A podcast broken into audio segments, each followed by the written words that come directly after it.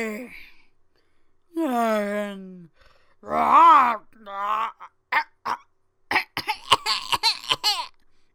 oh, sorry.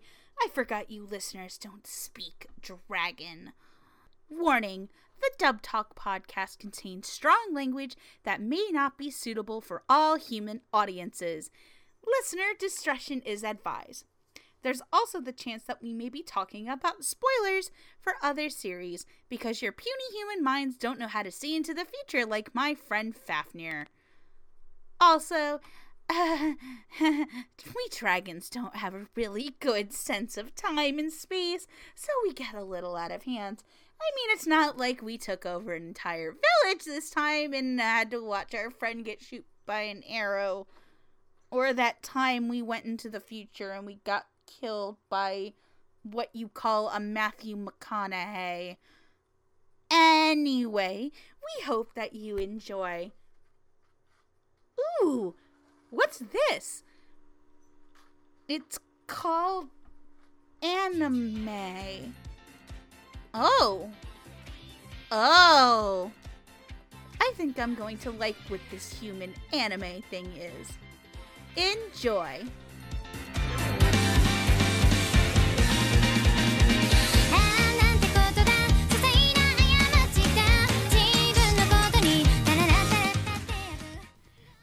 Dear dragons and pathetic humans who may be listening, and welcome to the Dub Talk podcast, where a group of dragons get together and determine if the humans have done a good enough job to please our ears. I'm Megan, and with me tonight I have gathered the other three finest dragons I know to help me. First off, he hoards animation. It's Noah Clue. I like to lead a normal business life, but when I'm behind closed doors, I turn into this crazy over caricature of a Chinese character, and I love to talk about maid so much. So I'm very glad to be here tonight. Thank you, Noah. Please don't do that again. Next, he charts our flight plans and really likes this discotheque media merchant. It's Roots of Justice. Maids. And finally, it is he who eats little harem sword boy bitches. Andrew! Ah, wait, that was my intro? Okay. I couldn't think of a better one for sword art. Oh, goody. Thank God I can drop this fucking voice now. Welcome, everybody. Tonight we are talking about Miss Kobayashi's Dragon Maid, the 2017 Kyoto animation project about Miss Kobayashi, who wakes up after a ha- after a night with a hangover to find a dragon at her door. Her name is Toru, and her breasts are D cups for dragon, of course. And all she wants to do is bis- me- is to be Miss Kobayashi's maid after Kobayashi saved her and offered her into her home. After some gentle persuasion, she becomes Miss Kobayashi's maid, and the show follows our dragon and office lady through their daily lives. So tonight, we dragons will give our predictions, reactions, and thoughts. So, everybody, are you ready to go? I can't believe somebody wrote about Gigi's life. Gigi's not gay enough to be Miss Kobayashi. She's not gay enough to be Miss Kobayashi, but she totally, like, banged the shit out of Fafnir. she she kind of would. I, I think all four of us would actually. I wouldn't. I'm not into that. He's into a different kind of grinding, but that's aside the point. God damn it. I plead the fifth. I hate you all. What did we learn every day? Everybody in the Dub Talk chat is thirsty for Fairy Tail. Honestly, Please get me out. it's a very diverse cast of attractive men and attractive women. Everybody has a piece of magic meat. Uh, e- equal eye candy for the whole family. even your even your children, even your cats. Plenty Even of your beefcake for the even your Shonen buffet. Anyway, we are already getting off track because it's We're not talking Almost about all of fairies. We're talking about dragon girls. about dragons and boys. So first up, though, we are going to talk about our writer and director. Obviously, we need these two people to guide us along our way. So, did we have any predictions? I had uh three for director and three for writer. I had none for writer, and I had two for director. The two I had for that were Jerry Jewell and Tia Ballard. I will also say I also had Jerry Jewell and Tia Ballard, uh, both for their work on really odd cap comedies. Uh, Jerry Jewell obviously having done things like Shimoneta and uh, First Love Monster, as well as working in some fantasy stuff like Seraph of the End. Uh, and then Tia Ballard uh, took her first dip into directing last season with Kiss Him Not Me, and it came out really, really well. So I'd like to see her get another shot at it. Uh, Roots or Noah, did you guys have any predictions for director? I did. Um, actually, two. I had four directors: Sonny Strait or Christopher Bevins, and for script writing, I had Jamie Marchi. Mainly for, because basically all three of them have had some expertise in one way or the other with Yuri. I also had Sonny Strait on my list as well. Um, for director, I also too had Jimmy Marchi as a writer. Uh, obviously, like Ruth said, she has worked with Yuri shows. She also works with a lot of comedies that are a little bit oddball and screwy, which Dragon Maid can be at times. I also had Tia Ballard because she did write and direct Kiss Him Not Me, and the comedy in Kiss Him was really well done. And I also had Monica Rial because Monica Rial can basically write a lot of really weird shit too. She did that show of with the- ADR script writing. She did that show Yeah. with the eight exclamation points that were all completely necessary for its title. License What are was it, required. Noah? what was it, Noah? One entire word doc for cinnamon. Sin, An entire word. syno- Yeah. synonyms for ass and one for tits. You, uh, that's how you keep your writing fresh. You know, you, you got to use the English language for its fullest use. I can tell you this much. We are going to have some colossal sized dragons we will be talking about tonight, I tell you what. Yeah, Yeah, there very is a we're we're we're tiptoeing around the sleeping dragon in the room. It's like we're like Bilbo in uh, in Smaug's pile of gold under the mountain. We, we can't Uh, we can't Noah. just directly grab the treasure before us. We have to go around, be very delicate. We need the dwarves to sneak us in, and Gandalf has to disappear for a while. There needs to be a, a trick question that wasn't supposed to be a trick question, but turns into a trick question to make the book longer. Speaking of trick questions, Noah, your predictions. Ah, yes. I'll jump on the same bandwagon who for script writing, and I also put Jamie Marchi there. I will pronounce it right this time because I keep getting it wrong.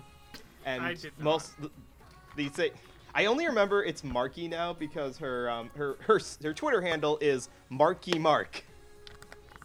Oh, So thank- I get that Yes. now. Yeah. So, I would much rather her. I would much rather follow that Marky Mark's Funky Bunch.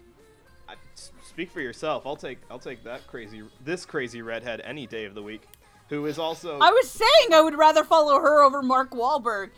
For Bo- I'm fi- every What? face it, we all hate the city of we all hate Boston right now. Fuck you, Patriots. Uh, actually, uh, I was thinking of an entirely different Marky Mark. But speaking of this Jamie Mark, she's really good at doing comedy, screwball, off the cuff, making uh, even the most mundane dialogue sound really interesting with colorful language. And who better to pair her with than a guy who I, I always get the director roles wrong. I always get this wrong. So for one, I don't think I've ever put him in a director prediction before. So I slotted Clifford Chapin as the director on this one because I had never put him anywhere before, and why the heck not? Would have been interesting Okay, seeing I- Cliffy C on this. It would have. Yeah, the only reason I actively didn't predict Clifford on this was because it had been announced that he was doing Akiba's strip, Akiba's trip. Like That was the very So- first one too. that was like It it, was. literally was like. I was like, "Oh yay! Funimation got Dragon Maid. Oh, Cliff's doing Akiba's trip. I can't predict him." I wasn't following Akiba's trip because I wasn't gonna watch that one. Although you guys keep telling me to watch it, so I'll probably like catch up. on it Akiba's trip. later. Akiba's trip is best done drunk as fuck. Anyway, to uh, speaking of Miss Kobayashi likes to drink, by the way. So our director is. Uh, so let's start with writer because I think we all predicted this person, correct? Had I, had I predict had I made writer predictions, I probably also would have put this person yeah. down. So the writer of Dra- Miss Kobayashi's Dragon Maid is Miss Jamie Marchi, and our director is who the fuck is Kyle? Ah, yes. Who the It is Kyle. fuck- Fuck is Kyle Phillips. Ugh, I I'm never gonna live that down, am I? No, so Megan, it- it's- No, please tell us about Kyle Fuck Phillips. Kyle, who the fuck are you, Phillips? Kyle, who the fuck are you, Phillips has directed such series as Dagashi Kashi, Dance with Devils, Lesbians in World War II, I mean Izetta the Last Witch, and Sekirei, both seasons. Sorry, Oh. to notice a pattern. That is an interesting interesting ensemble of shows, but I can kind of see Tits and Lesbians. Yep. Jamie Marchi has written series such as Bigata H. Kai, Spice and Wolf, Dagashi Kashi, Hetalia, and Terror and Resonance, among many, many others.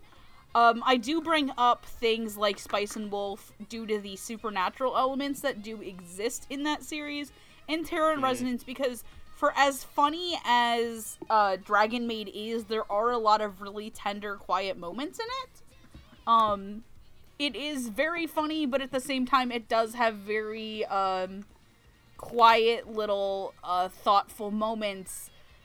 How do we feel about the writing and directing of Miss Kobayashi's Dragon? Maid? Okay, okay, okay. Let's let's let's put the let's not touch that pin yet. Let us not touch the pin on that grenade just There's yet. a grenade sitting. Okay, I think- there's a grenade sitting under a dragon right now. Um, we're going to get to that last. We're going to, we're going to get to that pin quickly, but first, before we say that. I would like to take a second and say that we here have great. Can I do it because I'm the host, You- or do you want to do it because you're my second in command? Basically, you can do it if you want. I'm just the one keeping this pin right in here, you know. Yeah, I mean, f- for anybody who's followed us for the last two years, we do not, if we are going to be critical of something, we are not bashing on anybody who works in the series. We are doing this out of pure critical fan elements. We do not wish any ill will towards people we criticize.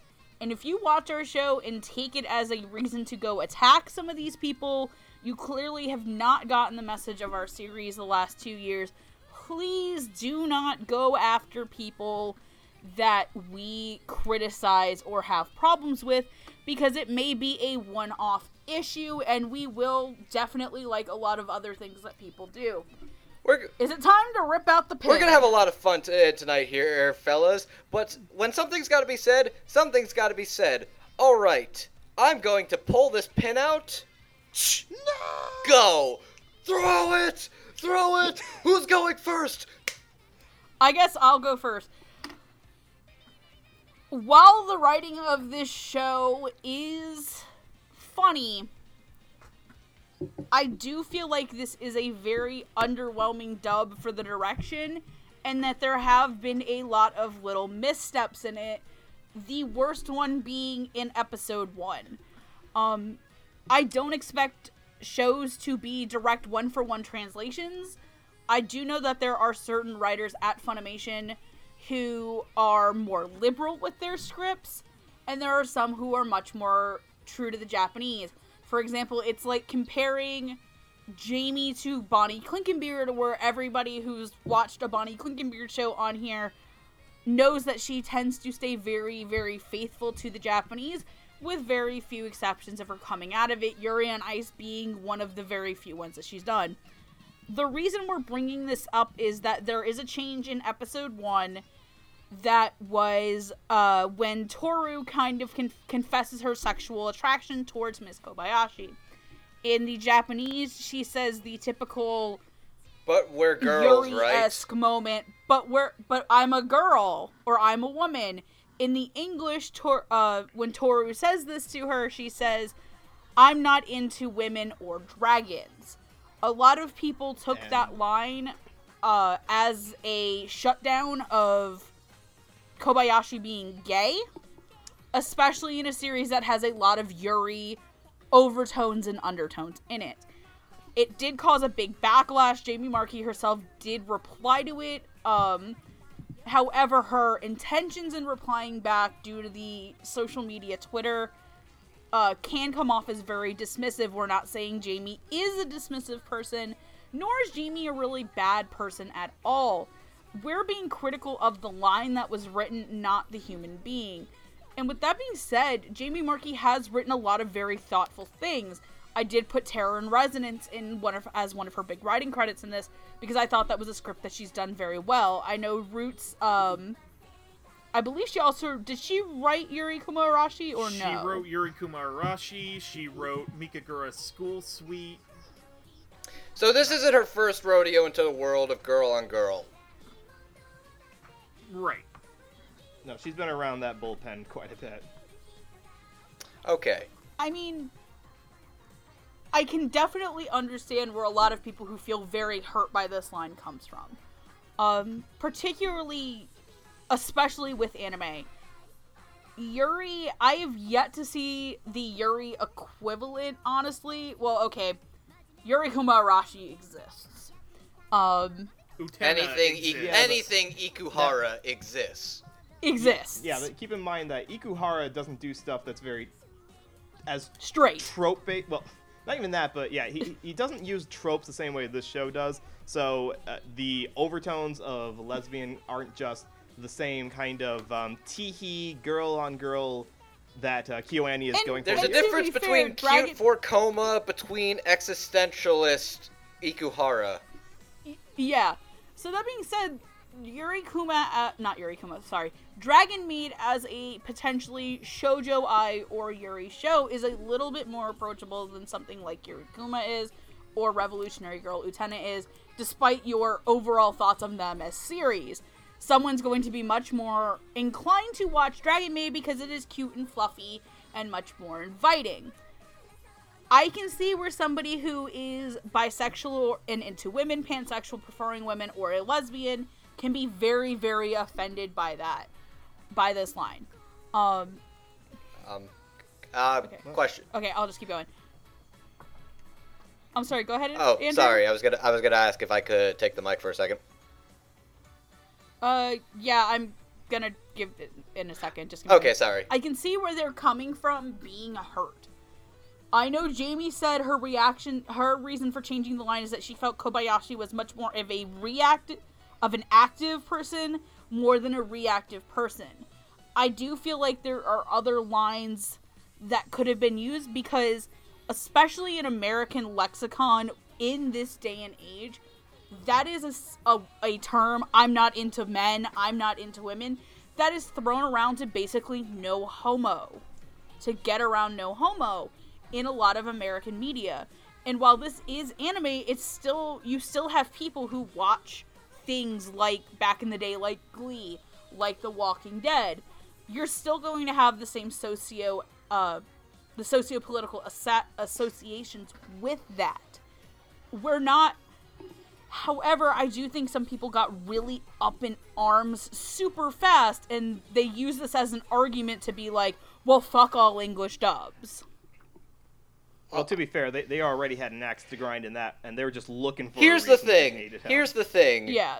we we are very critical of dubs and there are things that are good and bad in each and every individual dub when you have a liberal change like this or like kind of some of the things we mentioned in our interviews with monster girls episodes this will be like that instant moment where everybody who's already like fuck dubs takes this second to be like oh great now we got proof that dubs suck. Haha, look at this liberal translation. How dare And to- they? Fuckers. And I and I don't mean to interrupt Andrew for a second. For those of you who've not watched um, Interview with Monster Girls or haven't watched the episode and are watching this, there is a line in episode with Interview and Monster Girls which um, in which the character of Hikari is calling out some bullies about their treatment of another character. And those girl, the bully girls say back to her, "What are you, some social justice warrior?" That's right. This conversation's a two-parter, motherfucker. Let's do this. For those of you who have watched Interview with Monster Thank Girls, you for being a loyal us. viewer, and please continue to tell me about how Dullahan Chan needs to be coddled and told that she is a good girl. Anyways, basically, I'll, I'll say this though. I, I do feel that, like, well, here's the thing. L- changes can be good. I don't agree that everything should be one to one liberal change, one to one change. That it shouldn't just be stick to the script, stick to the script. The script is Oh, no. not completely gold, and if things were always going to stay the same, then the line, "What are you? Did you have an ex girlfriend or something?" wouldn't have been changed to "Did you have a lover?" And that was a good example of this kind of change. But I'll say this: I think this show isn't like completely sucking your face Yuri like Sakura Trick is, but it's also a little more lax about it being like Yuri Uh, undertone. It's not it's not completely it, it the, I feel like the character of Kobayashi didn't really judge or really mind it. And it's kind of in this moment it seems conflicting literally just to have her in the first episode being no homo instead of just being like, "Wait, what's going on here now? This is weird." It- to basically just being like, "Ah, nah." And I You mean, sorry, I um that brings up something I kind of thought about, you know. The uh the we're both girls thing is kind of a major trope in Yuri.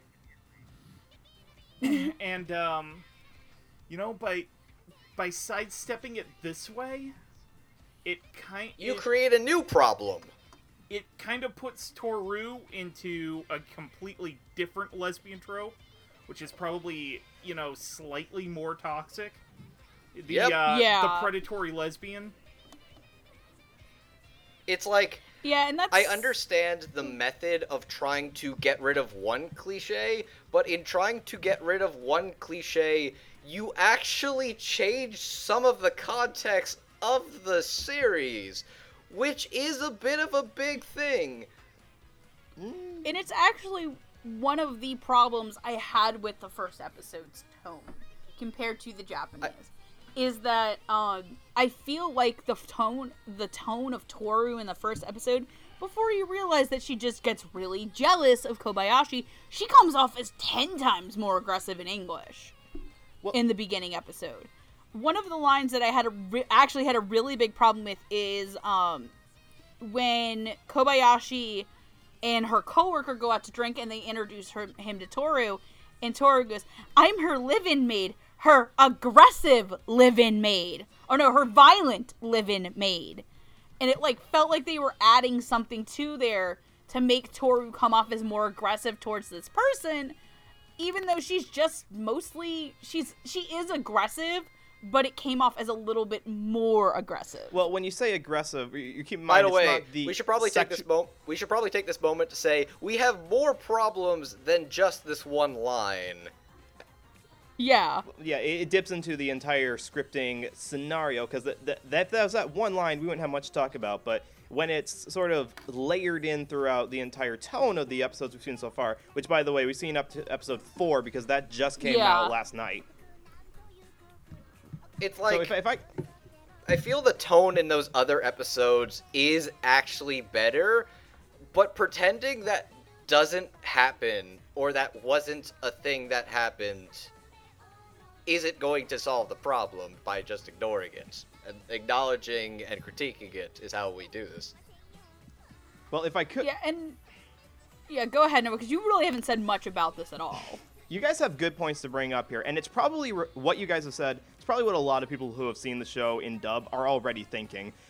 I'm coming at this from a bit of a different perspective because I'm a mythology buff and someone who's watched, uh, who was recently watching a series from uh, 10 years ago, specifically to kind of compare the Yuri, the evolution of the Yuri trope. So hopefully I can bring something that, sl- that slightly explains the change a little bit more here. First of all, the change of that line about uh, changing it from "but we're girls," that's a kind of line that usually is spoken by a softer, uh, meeker character in a show. Uh, specifically, there's an episode, there's a show called Angelic Layer, which is a series that Bones did a while ago, where the lead character moves to a new town, is like a domestic goddess, and has a couple of girls who say, "I want you to be my wife," in a kind of a jokey manner. And the girl's response is, "But we're we're girls."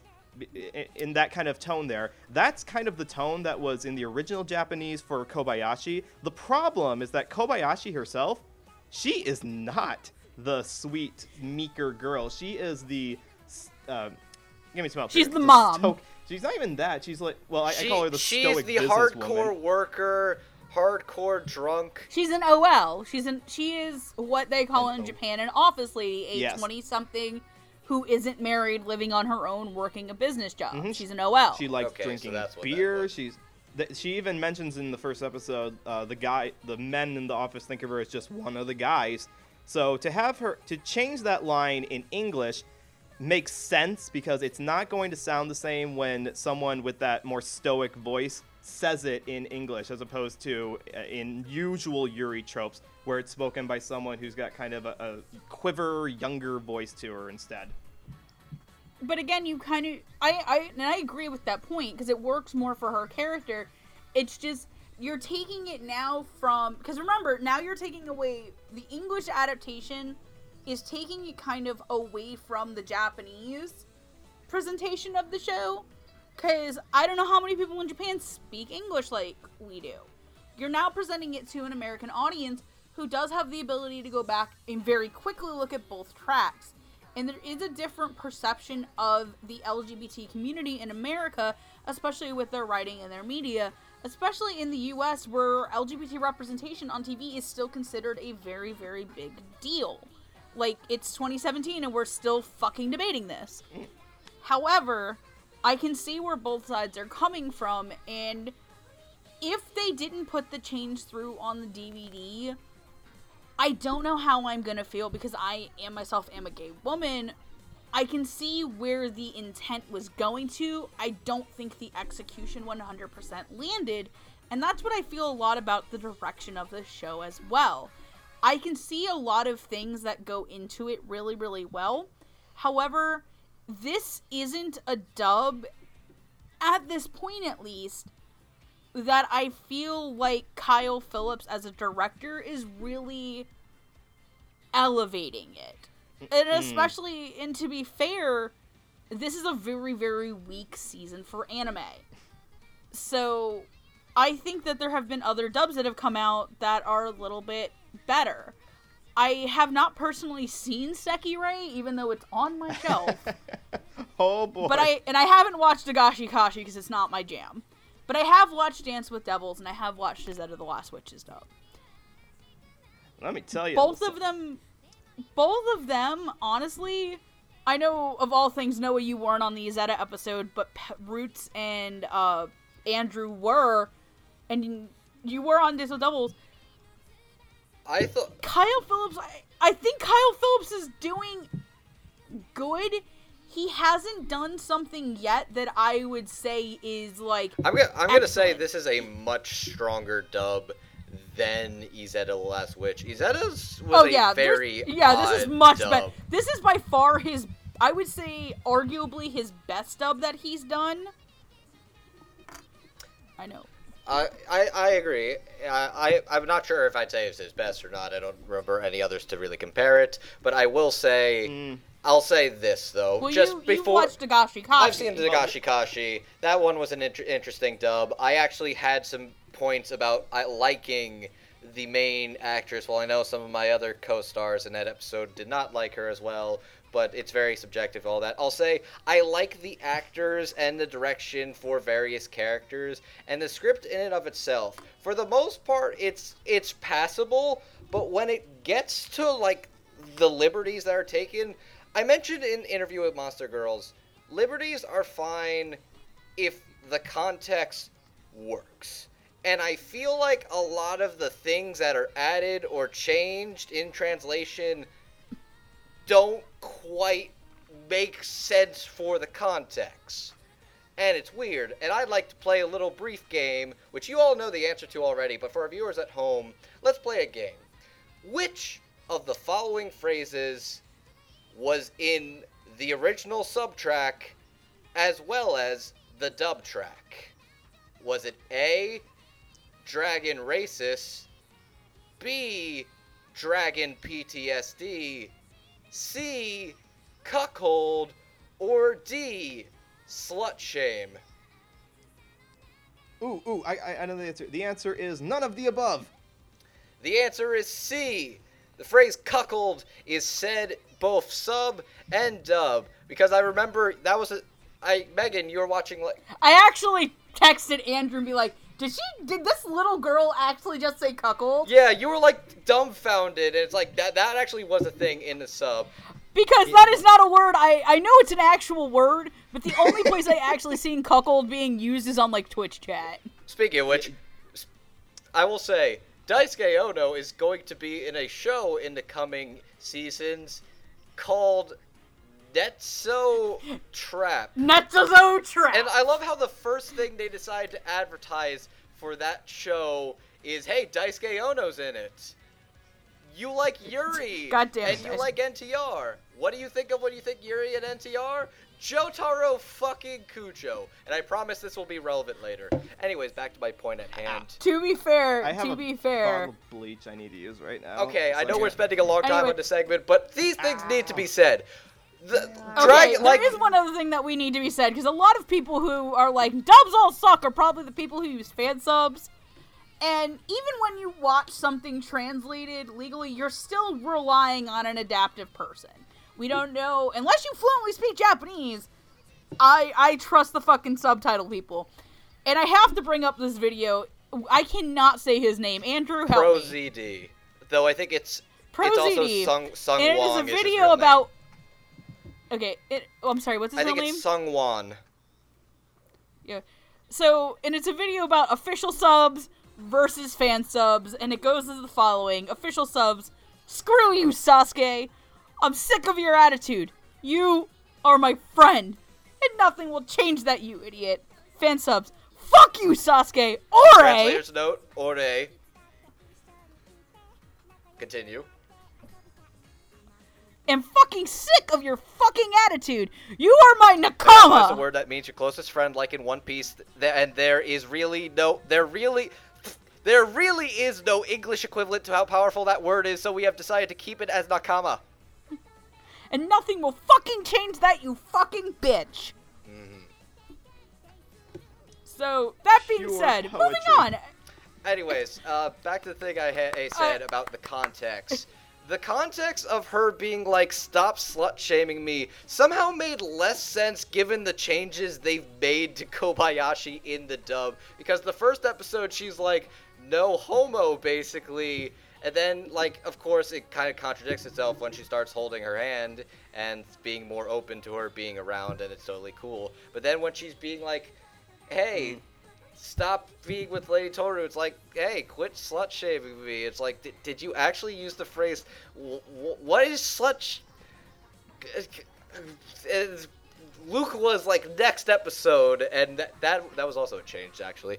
Uh, That one wasn't terrible, but Ah, just yeah. the the phrasing is weird, and I think the dub, i the cast itself is good, and I think the dub itself is mostly like the script itself is mostly fine and passable. And I don't agree Yeah, that I every, mean, it's not a bad dub. It's not a horrible script. Well, but some of the uh, changes, just even for the show, Okay, so mostly not horrible even script. for the show, there's some really questionable decisions about phrase about certain phrases that are used, like PTS, like PTSD, or I'm no racist, but I mean, you want to talk a liberal script? This is literally a liberal script. If... On a scale of one to ghost stories, how liberal is your script? oh, pff, Lip This is Skull not- Stories was anything Hey, you but fucking. sillies, go back to class. Drop the Krispy Kreme, Serpico! Okay. you know what- anyways, you know what I hear, guys? You know what I hear? what? I hear the sound of you shutting the fuck up. Ah, fuck! I walked into that one. God damn it! sorry, sorry. Fuck. Anyway, I think that wraps think up that director it and up. script We very much respect Kyle Phillips, Jamie Marchi, as well as the writing, directing, and dubbing process of anime. And we have criticisms and things that need to be said and addressed. but we also want to say that if you're using this one dub because it is a imperfect dub as your cornerstone for being like, this is why dubs suck. I watch my shit illegally, and all these fucking English voice actors need to fucking die. You need to shut the fuck up yourself and let us do our job so you can sit in your fucking corner acting all high and mighty and let us be the people to talk for you instead of you being all Down, high boy. and mighty about your fucking fan Down. subs, okay? I forgot. Andrew is the weeb. Andrew is the uh, anti-weeb dragon. Too long. we to You know what? One of them. You know what? This has been a long diaper one babies. coming. Everybody, I think we need to take a moment. We need to take our bearings. We set our piece. I need to eat a human. Let's have a little fun tonight because you know what we're talking about?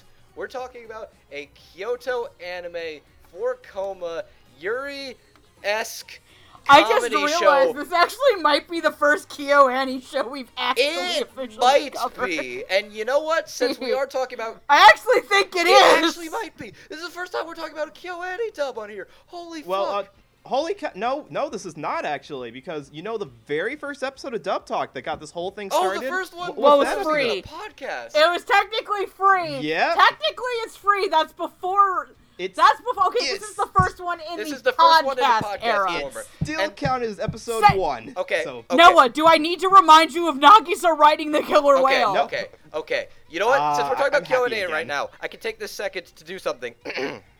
do you like well animated comedy, but you don't No, you're not whoring out Kyoto Annie. no, You're no, no. moving I'm on. not Down whoring out Kyoto anime. Eh. I'm whoring out one specific No, Kyoto. Andrew, do you want to go back in the dungeon? Watch Nichijou, fucker! I will take the dungeon for as long as I can as I spread the gospel of Nichijou! that show's never getting a dub. Roots. Okay, Roots. I'm back in my Roots. dungeon. I'm putting the shackles Roots. on. Let's move on. Do I need to get Gigi? Oh god, no, Yes. no, no, no, no, no, no, no, no, no, no. Okay, here's the thing. Roots, out of all my dragon children, you're my favorite. Aw, I thought I was the favorite. you. You're not making me want to murder. He's not making me want to murder one of you right I'm the now. problematic fave. It's okay, I get it. I, I, I didn't do anything wrong. What, what, what did I do? Fine, Noah's Noah's exempt too. Andrew, guess what your punishment is? What is my punishment?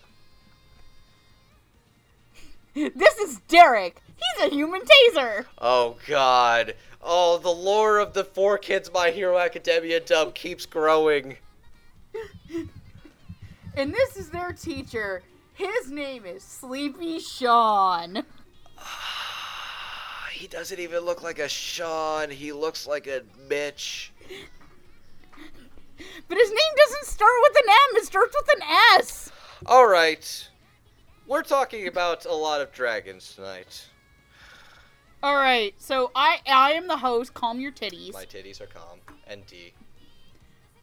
So first up, we are going to talk about not two dragons, but in fact two humans.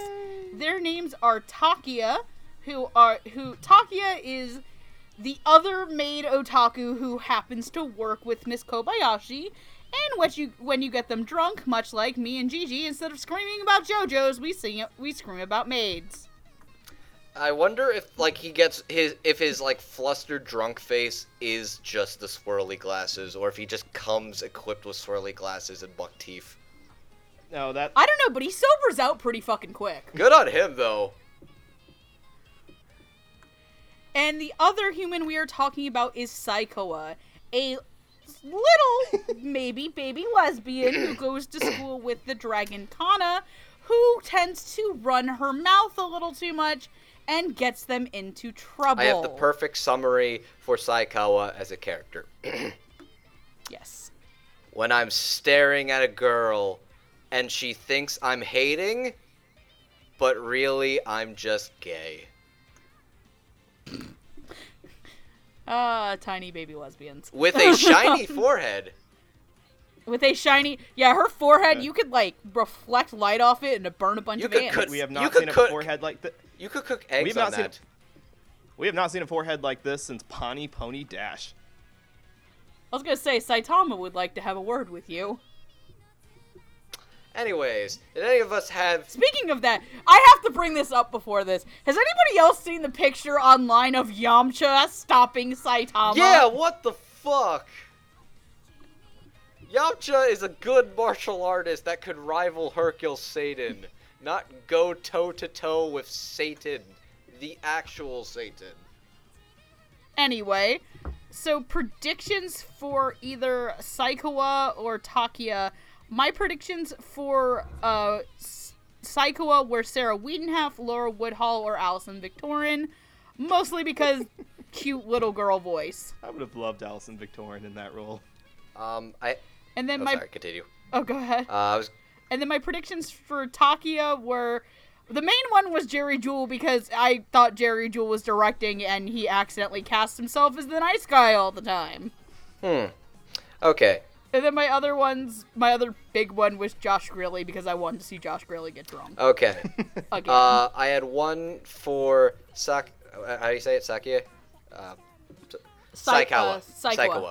Uh, I had one for Saikawa, and it was uh, Alexis Tipton, and I had two for uh, Takiya, and that was Austin Tindle and Clifford Chapin. Good God, Austin Tindle, as that would have been fucking hilarious. Mm-hmm. Has he ever done a role where he's Ru- been inebriated before? Or more Yes, specifically, where he's been a ACCA. nerd before? ACCA! Yes! Go watch ACCA, because he's drunk in that. It, I need to actually watch ACCA. I've been told it's a good Go show. watch Will will so it be Funimation covered on releases this a Potomac show? Stay tuned to find out. Aw, Roots, Roots, you and me both, man. We're, we're gonna be waiting. Roots, on I that- will. Roots, That long Roots, are you looking? Question. Roots, are you looking forward to meeting that man in Anime Boston? Uh, what man? Uh, oh wait, no, the guy who directs ACCA is going to be at Anime Oh Boston. Oh yeah, yeah. Ooh, that's hype. Oh, Natsume Shingo also directed One Punch Man and Space Dandy. That's a fun time. Yes. Anyways, uh, Anyway. who who who else do we Uh, have? Roots, did you have any predictions? Uh, yeah, I did. For uh, Saikawa, I had Laura Woodhull because you know, finding actresses to play little girls is kind of hard. And uh, for Takiya, I had Christopher Bevins That would also would have been really good. because see um, you know he he sounds really professional, and you know it. I don't know if I've ever heard him play a disheveled drunk, so So he could, He probably has. We've heard him play Disheveled Stoner. most likely he could pull off both sides of that of that character. Oh, and then there's also the geeking out. All right. Yeah. Oh wait, yo, I. when we Spe- get to episode seven, all of the geeking out. Speaking of animation geeks, Fun. Noah, who did you predict? I pred- Thank you for doing my job again. Thank Andrew. you. I am Segue. Baxter Segway. I, s- I segue into your greatest actors that Funimation has put out, or at least uh, the ones that I want to meet in person. Takiya, I put down for uh, in the same lines of guy who sounds professional when he's put in serious roles, but then gets to be crazy. Sonny Strait. And then for Actually, I can see that working really Mhm. well. I mean, I, I know that there's no uh, there's well actually there's a lot of animal sidekicks in this show technically. He usually puts himself in that role, but since the sidekick character is actually the human in this one, uh, sure let, us put Sonny in that role instead. And then for Where does Jury from Brocon fall into this? um Because he's a little bit of both. that Or do you drink to forget Brocon? no no I, I actually I, I'm just waiting for the day that Sister SisterCon finally gets greenlit. But in the meantime, Do you want to fuck your sister? that for now, Saikawa, my guess for this one was, um, and we just got to hear who it actually was today. But for the longest time, I was praying to God or whichever God is uh, taking my calls right now that it would be Monica Rial. As, All right, am- so as my note with said, that being who wouldn't want? Let's see, who wouldn't cast her as lesbian fangirl? Dot dot dot. I'm sure that's probably one of the 500 characters she has on standby. Yep. So anyway, playing Takiya is Jeff Johnson, and playing Saikawa is Sarah Ragsdale. To go over Jeff Johnson first, he is Moses in Attack on Titan, Cacao in DB in Dragon Ball Z: The Tree of Might, Diego Montes in Gangsta, and he is Tomoyaki Tachi in Initial D, the fourth stage. Oh shit! Uh, DBZ Tree of Might. So this isn't. So this isn't a new guy. This is a guy that's been around the block for a while, but has not really gotten a lot of named roles. Yeah. Oh, yeah. yeah. And for Saikawa, she plays Saya Endo in Dagashi Kashi, Urara in Arashi Scarlet Ammo AA, Reina in Puzzles and Dragons X, and a Reina Icon- Ikonoa in Red Data Girl. Oh, did you? Uh, How do we Did you feel- mention it was Sarah Ragsdale? Yes. 'Cause I. Okay. Oh yeah, I said Sarah Okay. Drysdale. How do we feel about Jeff and Sarah in this? I will say this: Sarah almost stole the show, the entire show mm. last night as Cyclops. Yeah. Sh- We haven't got it. I haven't gotten a chance to talk about Sarah Ragsdale on this podcast since I did the Dagashi Kashi episode many moons ago. I mentioned like how much I like Saya. Back when you were a young, less corrupted by four kids, My Hero Academia. Oh, I, oh, I'm, I'm very corrupted. I'm just used to the bullshit now. Anyways, Sarah Ragsdale is an actress I really, I really liked in Dagashi Kashi, and I think she's spectacular as the little angry lesbian child, and she is such a sassy little. Oh, are you gonna cry home to mommy, you big baby? Just- I'm like, oh, Just hear, well, just hearing her call an older kid a mama's boy, it's like, oh man, I, I don't know if I want to smack her I want to know who played those guys. I I want to do know who too. played that group of people. Yeah, the dodgeball- because they were pretty good for little one-off characters. Yeah, Funimation, if you could give us the full cast list, that that'd be I'm awesome. sure. We- Just we'd ask really Kyle appreciate Phillips. Though I do know in we're not going to talk about them. Some there was uh, Jeremy Lee and Dave Trosko were uh, ensemble casts in episode three. Mm-hmm. that. Mhm. Oh, really? That was. That was Jeremy Lee. Huh. Yep. And Thank Da- you for asking uh, that on Twitter. Okay. Anyways, um, as for Takiya, since we could sing our praises to Sarah Ragsdale, um, he, I, w- I was like, he, he did. I figured he had to deliver on the otaku nerd if he was to sound that stiff and monotone. Thankfully, he delivered. I would have a It- beer with Jeff Johnson's Takiya. Yeah, really, I kind of would too. Now, now, now, Roots, do you believe that the um, do you believe that the uh, Gothic Lolita style uh, is conflated, or is it uh, something that should be celebrated in this culture? Ah, I'm more of a traditional guy myself. I didn't even think it was Gothic God, Loli. really? I just like, oh, that you are just a weird little designed, fancy dragon child. Well, actually, that's a tribal outfit. Oh yeah, tri- they said Goth Loli with a tribal style. Yeah. Anyways, the, the, he's KyoAni loves to do uh, loves to point out their own tropes and pray that we don't get tired of it. They've been doing this since 2000. oh, don't worry, the anime industry itself is wearing those tropes out faster than KyoAni can actually animate good things. Ba-da-ba, Ba-da-ba, ba-da-ba. ba-da-ba. Hey, Jigs. But no, I really do think that Ty- uh, Takiya. I know that he gets a little bit more time in episode seven. You guys said Uh, right? Takiya Yeah. and somebody else will mention. Yeah. So I'm kind of more looking for that, but I will say he does a really good job in the first few episodes, especially when uh, in episode one where he's like, "Yeah, I didn't see shit Yeah, it's just about." You know, because Toru just turns into a fucking dragon in front of him and he takes it like, like- a champ. You know what? This isn't one of my Japanese animes. I'm gonna go home and watch Putty Putty Princess. it's No, he's not the Uh, lead from Love Stage or Yowapeda. Oh god. Anyways, That's what he's gonna grow.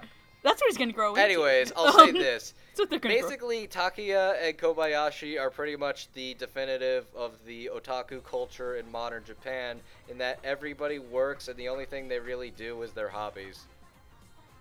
And drink. and get drunk doing it. That's They- kind of Hey, just like us. yay. yay. I just got off a ten hour The only shift at my difference is that one of us did the one thing that all of Japan wishes they could do and reproduced the children. I don't know. I, I, Yeah, I know that. You had to go there, didn't you? No, that's something that the Japanese push on the on their society. I don't know if that's something that's like the average citizen wants to do so much. Like, there- there's got to be. It's a not cult- something the uh, average citizen. It's something cult. that's like, please fuck, and it's like, no, the body pillows though. You know, I, I had the same. I had this weird thought while watching. but she oogoos at me. But she oogooed at me. Have you please tell me everybody's seen the video of the Mac Air Bar that goes like coffee. Oni-chan, oogoo, Coffee. coffee, and Green like the last one is it starts doing fucking Evanescence. Wake me up. Wake me up. Wake me Okay, I need to buy that now. okay.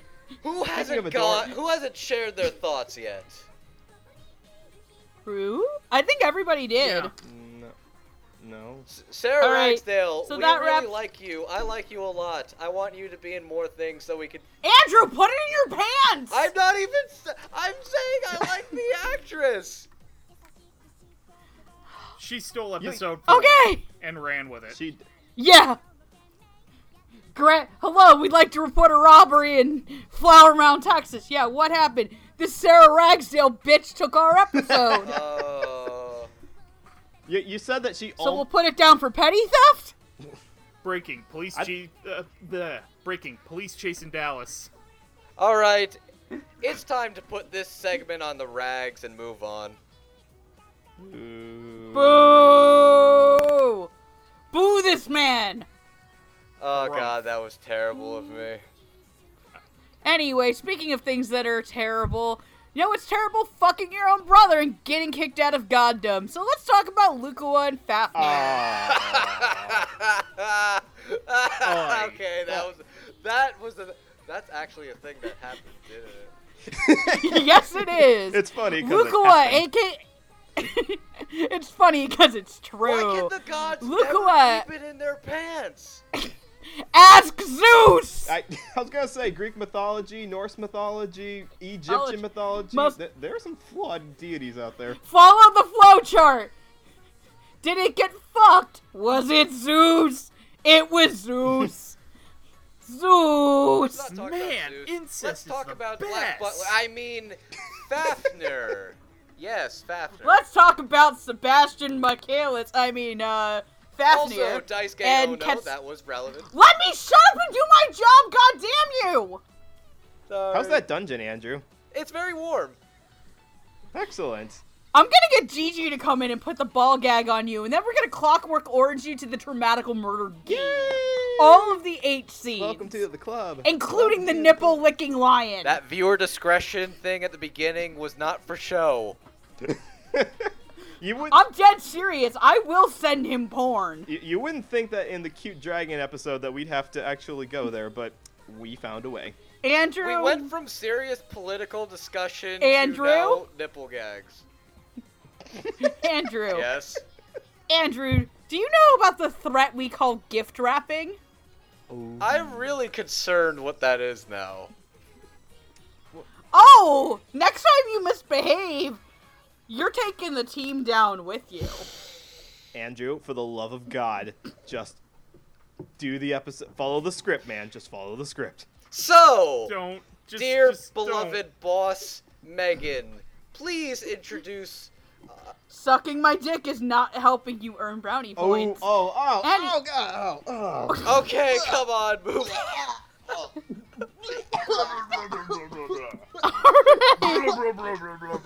Having a birthday that fell on the uh. same Oh. day as an internationally celebrated holiday, Oh, yeah. like Christmas, has always made things quite odd.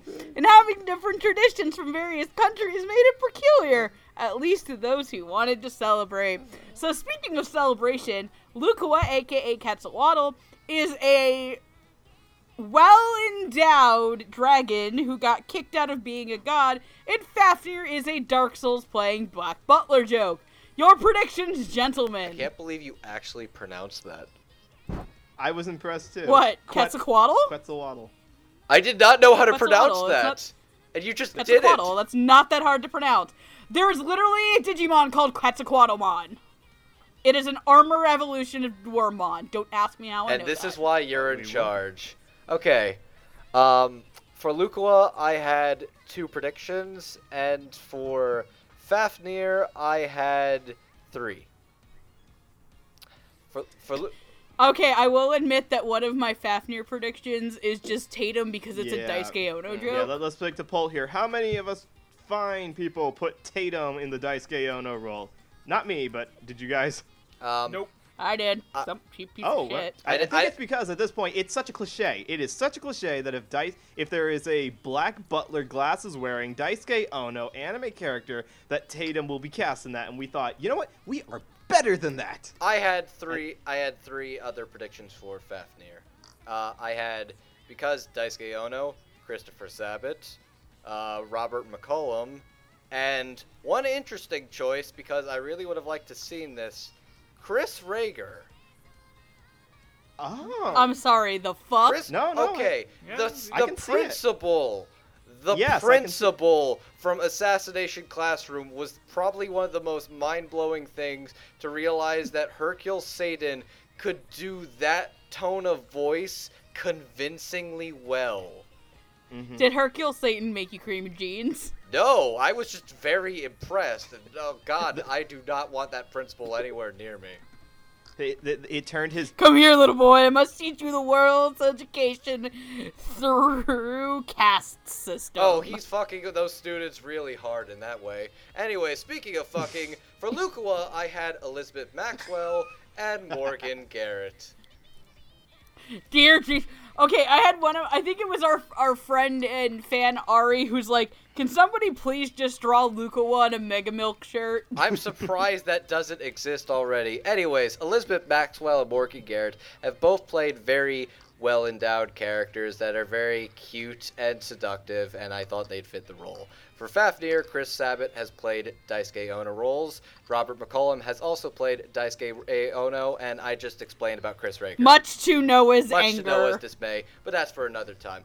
Noah, No, no, actually, no. I'm going to piggyback off of that. So, as these two have mentioned, Robert McCollum is someone who. oh my god! I can't one- believe you went for that. One role he did that I didn't like, and now these people will never let me rest for it.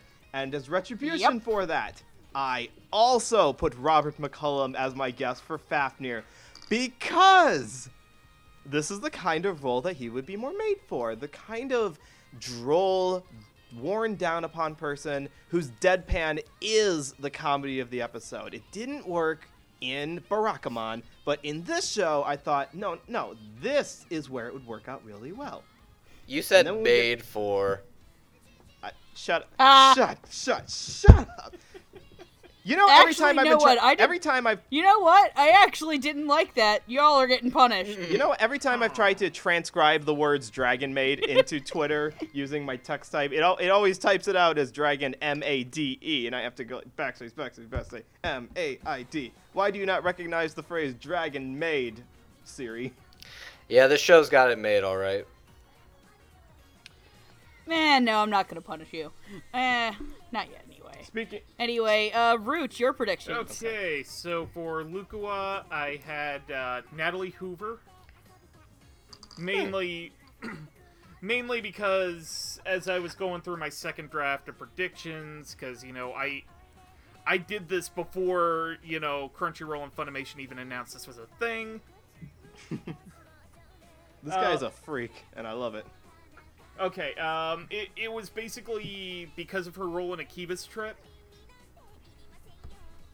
Oh my god, I love that character too. Okay, so basically, Moi, moi. if she were to voice Lucoa, it would evolve from Sonia, double cup Sonia in Akiba's Trip, to quadruple cup Sonia in Dragon Maid. Pretty much. Can we please, by the way, talk about the opening of Dragon Maid where Luca with boobs just Three Luca jiggle was. incoherently All- for at like like at five times They speed break over a tiny the child? sound barrier, practically. It's not. It's not even incoherent. It is synced up perfectly It's to the synced music. up with the beat! Boom, But boom, no, the boom, little boy's boom, boom. face, the little kid's face is just like ah. And then in episode four has probably the best scene in Dragon Maid, which is the dodgeball episode. In which the dragons the dragons massacre each other but before that they have some humans and this poor small child gets crushed by Lucoa's boobs um my predictions for uh, Fafnir, I had in giant letters just spin the fucking boyfriend wheel. Uh, but my main prediction for it actually was Ricco Fajardo because they cast Ricco Fajardo as a lot of like really deadpan characters like Itona and Alphon, not Alfonso, shit, Leon, uh, from Garo. wow, those are two completely different characters. You can tell I've worked a ten-hour shift today. Set things on fire. Oh, and, And my Quetzal, oh, Setting sorry, thing on um, fire is Toru's job. My uh, my Fafnir was uh, Chris Sabat, basically, because you know, Daisuke Ono rolls are hard. Daisuke Ono rolls are hysterical and They always lead to some interesting got- results. I swear to Jesus that if he, if Funimation by some grace of God gets Kuroko's basketball and his character isn't fucking Tatum, I'm actually gonna shank somebody because Midorima has to be. She Tatum. will. I Like- feel the blade sticking to my side already. Like, you don't understand. That character is Tatum the character. Is a He has Yay, glasses and everything. Anyway, my Quetzalcoatl predictions were Morgan Berry because I want to see Morgan Berry play a big girl. also, B, I thought it would have just been really funny. And then my other prediction was Jamie Marchi I knew. because tits. You know that would have been my guess if I was also going the lazy route, but because I didn't go the li- well, like. I literally couldn't think of anything else. I'm like, she has really big boobs. Okay, yes. And she probably and my other thing my other thing was this. I did not know what a lot of these characters were gonna be like at the beginning of the show. Oh. I thought Quetzalcoatl was gonna be a little foul mouth. Yeah, I kind of agree too. Just based on we, we thought she was gonna be a little more like no at no. I no thought she was gonna nonsense. be dragon panty. No, I. It would- She's Yep. she's much more the like big sister type that's got the One-san. Yes, thank you. And because of that, my prediction for She's Lucoa got- was none of those predictions that you mentioned. It was uh, I saw the boobs, I saw a big sister character, and do you want to know the first character that popped into mind when I saw that design? Who did? Mike McFarland. I'm going to put you in the dungeon. No, I thought of a wonderful little country called Ukraine, which is a character in Hit. Oh my It's god! a character in Hetalia who is big sisterly, big boobed, and voiced by Lydia Mackay. So that's the role I Ah. put there. Also, I just want to say that this, the character design and the actions, is why we need to get Bridget Hoffman over to Funimation more. Because if this was an LA role, it would have gone to Bridget Hoffman. Oh god, that really would have been great. And- Anyway, to go over who plays Lucoa and Fafnir, Lucoa is played by Jamie Marchi, and Fafnir is played by Garrett Storms. Jamie Marchi, when she's not writing, has played other characters like Rinka Hayami in Assassination Classroom, Rinslet Walker in Black Cat, Panty in Panty in Stocking, the black haired woman in Death Parade, and Lulu Yurigasaki in Yurikuma Arashi. And then Garrett Storms has played characters like Rem, the magical sushi demon, and Dance with Devils, Shizuma Mayazumi in Prince of Stride, Kureto Electric Hitler Hiiragi in Seraph of the End, and Kashu Kiyomitsu in Token Ranbu Hanamaru. I'm just glad we didn't have a re- I'm sorry. glad- I'm sorry. Kureto literally is Electric Hitler. oh, I'm just glad we didn't have a repeat of someone getting the Seraph character screwed up and you breaking the chat for it again. That's because I'm the one who loves She's the one driving Except for this Kureto. train. Fuck you, Kureto, and your Oh, I- stupid I- storage. I- Fuck you, Kureto, and your stupid storage war container of It- death. it is so no, it's so ingrained in my brain, Megan and Seraph, that when I was uh, sifting through a used DVD store, I saw uh, they had the the limited edition uh, chip art box set of Seraph of the End on sale for like eighty bucks or something. and you something. didn't buy it? That shit glows in the I- dark. that- you're the first I thought of. I thought first I thought in order it was holy crap that's expensive. Two, Megan. Three, hey this stuff glows in the dark. Good. Good shit. Anyway, how do we feel about Lucoa and Fafnir? Who wants to go first? Uh, let's let Roots go first. He's been a little sidelined this episode. Okay, um, you know, I had picked Natalie Hoover mainly because I had imagined the character to be a bit of an airhead. I'm a little disappointed that's not the route they took.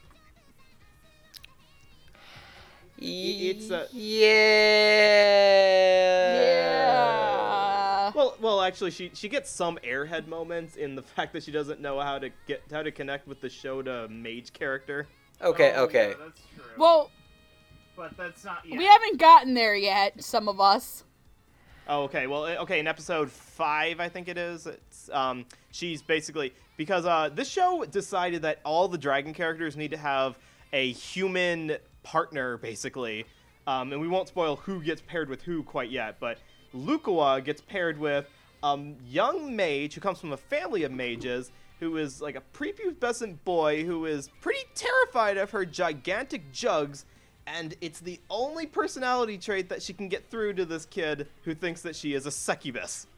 He's literally running I through actually- every single. He's running away from every single Dojin artist. Every single one.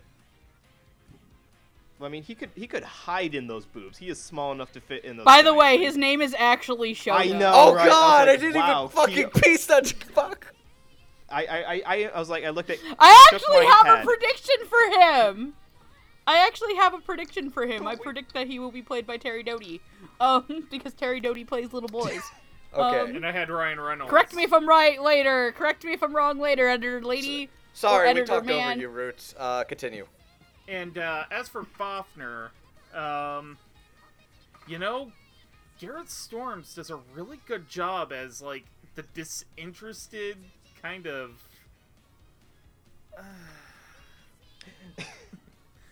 It, it's you would think that a dra- Dark a Souls boy. mythological creature coming into our dimension would have better things to do than become a video game otaku. No, he does not. Okay, here's how long it took me to get sold on Garrett Storms' Fafnir. Hey, Fafnir, what should I do? Kill them! That. Yeah. That was his first line. Yeah. Yeah, exactly. yeah, he nailed it. And here's the thing. We here at Dub Talk have been kind of hard on Garrett Storm since we learned who he was. what was that thing you like to say? The Human Garmin. Hey, Noah. You remember Dance with Devils, kind of, right? You were there for that shit. Actually, I wasn't. That I. Wait, what? No, I. Oh, that was Jamal we tortured that You- night. And you're getting your Well, it wasn't really mixed up. torturing Sneebs. I'm sorry, it's a long, hard life being a horrible human No being. kidding. Um. Wow, way to, way to, uh. You have a victim list a mile long. People who haven't even met you yet are being prepped for your torture chamber. maybe. But uh no, uh but Garrett's come a long way and I actually did give him an award last year for uh, a performance that I liked, that being uh Kashu and Token Ranbu.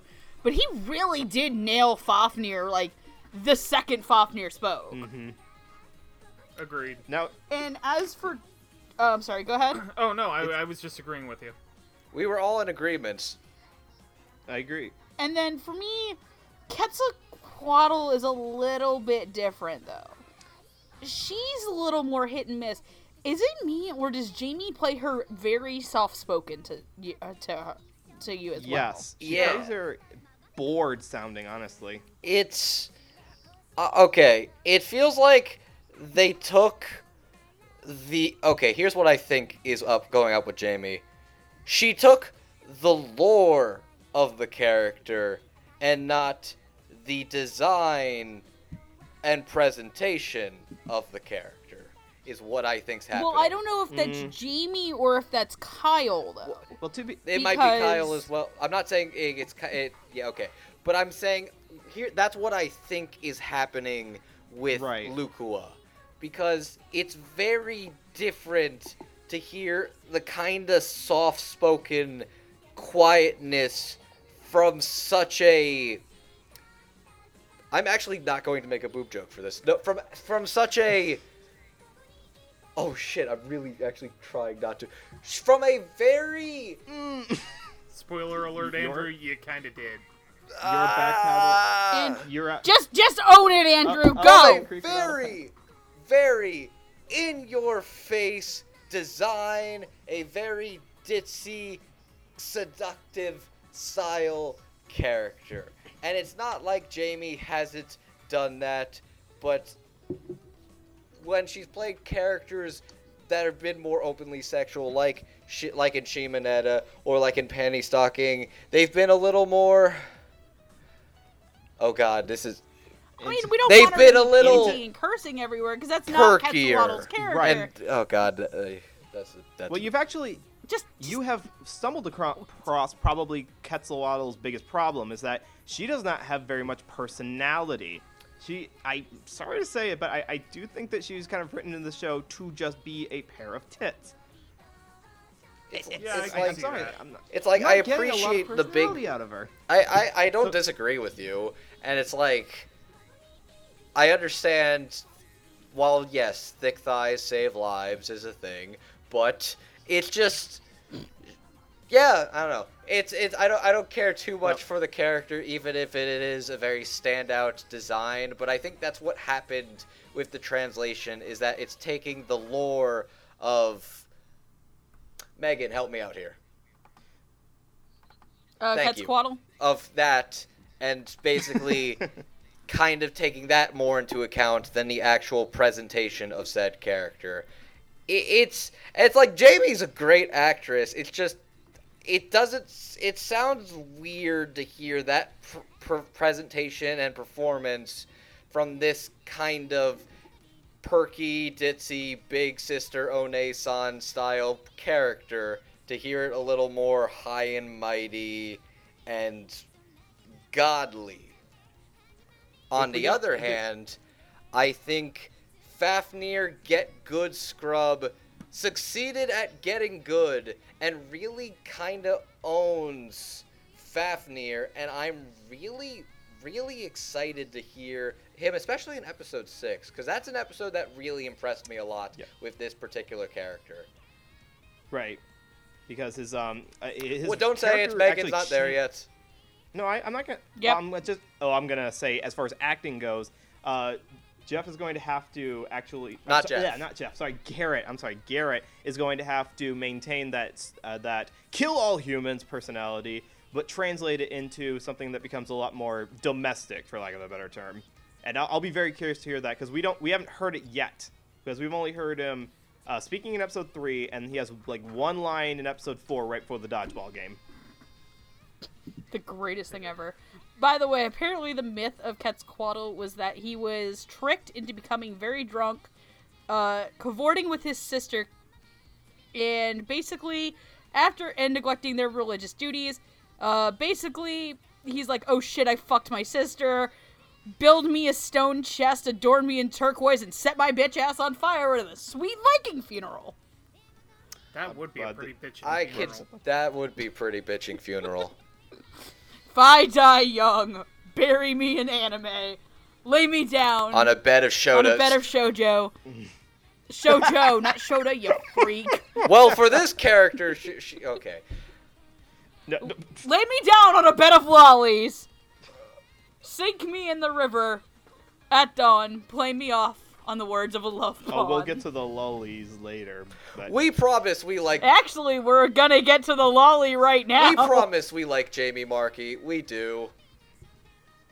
it, it's the This Yeah, it just. ends up being I would that blame this one. more on the char- yeah. It Yeah, I would honestly though blame it a little more on the character than. Fair, Right, fair, fair. Yeah. When you have so little content to work with aside from just the character design and the dialogue that's obviously So little content for such great tracks of Look, land. This Try show. not to make that reference, but If- thank you, Megan. if the show- another- I think we've all said our piece on Fafnir and Q Lukua, Kil- Kalukua, um, Q- Ca- Andrew, Quet, qua- Quack, quagla- Cole, Soul, Ka- Coddle, qua- quanta Tull. quan- okay Quetzalcoatl. Hey, Roots, Okay. you say it. Rem- okay. The Ca- po- what I'm trying to say Ho- ho- right no, no, no, no, now Roots. is sometimes less is more. and this woman needs a whole And- lot less like that poor Okay. woman's spine I was gonna be like, if you were gonna segue again, you were gonna get a Okay. punishment. But anyway, Roots, uh, you said your piece, your piece too. I did. All right. So speaking on to things that are small and pure, I'm putting the soap in my mouth The- right now. I cannot approach this with my foul vulgarity that I've been going about this entire performance. I need to be a good role model. I need to be well educated, well spoken. I need to present myself well. You need to you need to have your mouth taste like Ralphie's mouth tasted after he cursed in a Christmas story. Can somebody please feed this poor dragon baby? Please feed this poor dragon baby. She's eating all the insects, all the crabs. she is too pure for this earth. Please feed the dragon. Kanna Please feed Kanna.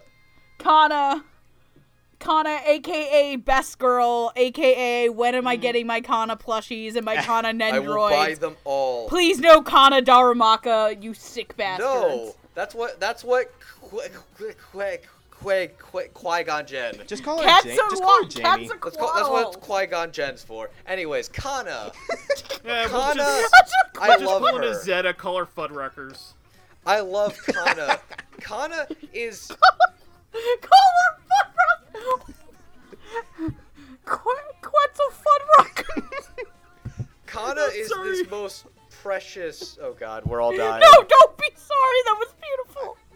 I love you. That's it, Roots. I'm buying you a fucking beer at Watch AV. your language in front of the child. No.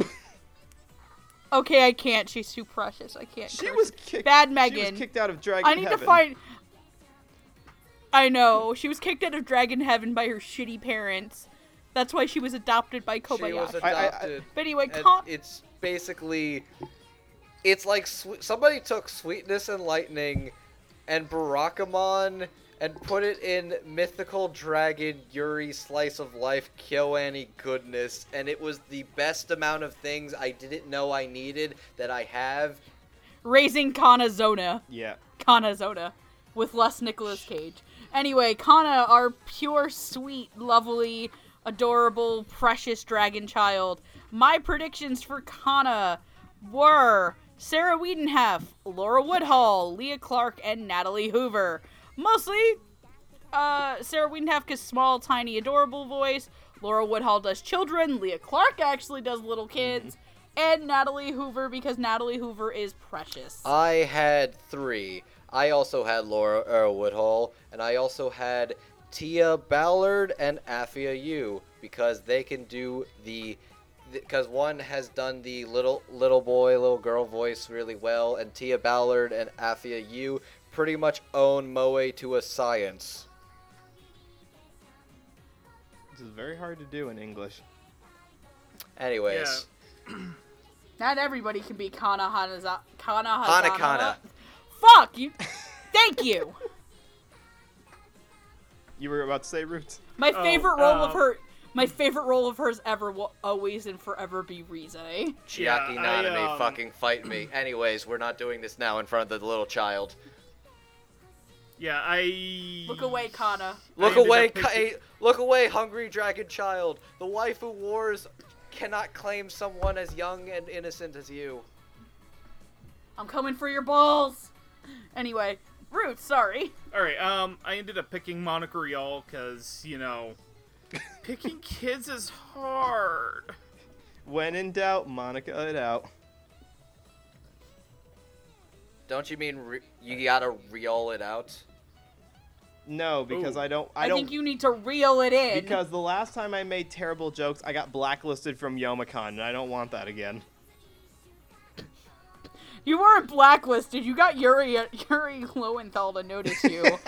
but he still wants Crispin Freeman to get out of his bedroom. Go watch Noeen, everybody. Thank you to all five of you who got that Anyways, joke. uh, who who else has predictions? One, You know, well, actually- four of you, because one of them is Noah. Well, actually, something really sad I, I found out this week is that Aniplex of America took the uh, the Durarara bloopers off of YouTube. No, actually, no, they didn't take them off. No! They privatized the videos. No, Yes, and I, those monsters. they, I'm sorry, they left one. They left the no, first- that's a fucking travesty. I love I those. know, I did too. They, they left the first one up, like the first volume. Because you're Crispin Freeman, and, and, uh, I'm reload. because I'm Crispin Freeman, and you're Yoey Lowenthal, and I'm in somehow in your house again. S- Salty, Salty, please t- tell me something. I- I- is the background moving, but the building's not moving at all? All right. In medical terms, you got fucking shot, All son. right. To that. All right. Bless your heart, Yuri Speak- Lowenthal. earmuffs. Anyway, no, uh, We we we can now take we uh, we can now take the Kanna earmuffs off. Anyway, Uh, uh, Noah, your predictions. Uh, my prediction is that there's going to be a ton of cosplayers coming up that have the Kanna horns. Uh, that's basically going to be the new chief from Chobits I'm cosplaying Kobayashi. Spoiler I will alert. Hug. you go. I, I just just just get me a plushie. Just a plushie. It could be the dragon form. It could be the child form.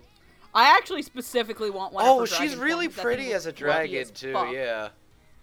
Uh, thing looks fluffy I, I as actually fuck. don't like the. Uh, well, okay, I like the dragon designs in the show, but I don't think they're cute by any means. Toru's adorable at times. We'll talk about it in a second. Anyways, have we all s Oh, have, yeah. have we all gone round table? No, because I'm asking Noah to give his. We keep interrupting him. I'm sorry. It's, it's all good. It's all good. It's all good. I can do is lock it up, man. Okay, so when I'm surprised no one else also predicted this, but when it comes to young sidekick characters, uh, specifically female characters, one actress has played the entire range. She was that kind of character in Dimension W, and she was that kind of character in Michiko and Hatchin on total opposite sides of the spectrum. Please welcome, ladies and gentlemen, my prediction, Miss Jade Saxton. Huh. And with that, I can't believe you got that fucking I, right. it was the only one I could th- instantly came to mind. It worked. I worked. cannot believe you got that right. Kanna is played by Mrs. Jade, Miss Jade Saxton. She has also played characters such as Eve Genoard and Bakuon, Nona and Death Parade, Hana Hatchin Moronos in Michiko and Hatchin, and Akita to- Toso. Oh God, fuck! Ah, fudge me, Fudge. Earmuffs. dear, dear God. Maybe I, I, c- you know what? Lent starts next week, and I keep thinking maybe I'll give up swearing for Lent. Then I realized I wouldn't be able to function as a human. Noah, how do you manage to avoid swearing around the child? This is hard. The simple fact of the matter is, is that it just turns on naturally. You think to yourself, you gotta just change. Oh no, I'm the worst. Like they have to tell me to shut the fuck up at Disney World. God damn it! Ah! Damn, quit fucking swearing. Damn. Shit. Fuck. Fuck. Spe- speak. Anyway, in Akita in Akita Toshiro in Token Ranbu Hanamaru, which he also directed. Uh, let's just say it right now. She's the best performance in the dub, and I will fight anybody who says I was really Uh, concerned when I saw Jade Saxton as this character. I was actually really skeptical when I saw that name Tukana because I did not think because I'd seen her do kind of the whole I've seen her do cute but not child cute and I've seen her do a lot of like the distant tsundere type characters too. So I couldn't picture that actress to Precious Cinnamon rolled Kanna. But you know what? You know what? I need to give Jade more props because fucking hell, she does. Hi, you Ah, did it no. too. I'm sorry, child. I'm It's gonna sorry. be like a whole generation raised on dub talk that just learns to speak like an adult from our podcast. Okay, okay, legit, legit. I when I was at Youmacon, this girl came up was like, "Oh my god, I love you from Anime America. I've been watching you since I was a kid. I started watching you in middle school, and the only thing I could say back was, "I'm sorry." You're already brainwashing the masses. She kept I kept running into that girl all weekend. It was kind of hilarious. Um, and now I, I realize because we were talking about Sarah Ragsdale before, I didn't get to tell you guys the Valkyrie Drive Mermaid oh story. God. But I will tell it to you after everything. To Yeah. I'll tell you after Kanna Okay. anyway. Uh, but go ahead. Yeah, Kanna's a, a, a weird case of um, Jade has to play two different sides of her because when she first shows up, she's mad. She she wants her she wants her Mrs. Toru lady to, Lady Toru sorry to come back, and she hates Kobayashi for it. And we kind of thought that this was going to be her persona, like this antagonistic persona throughout the whole show.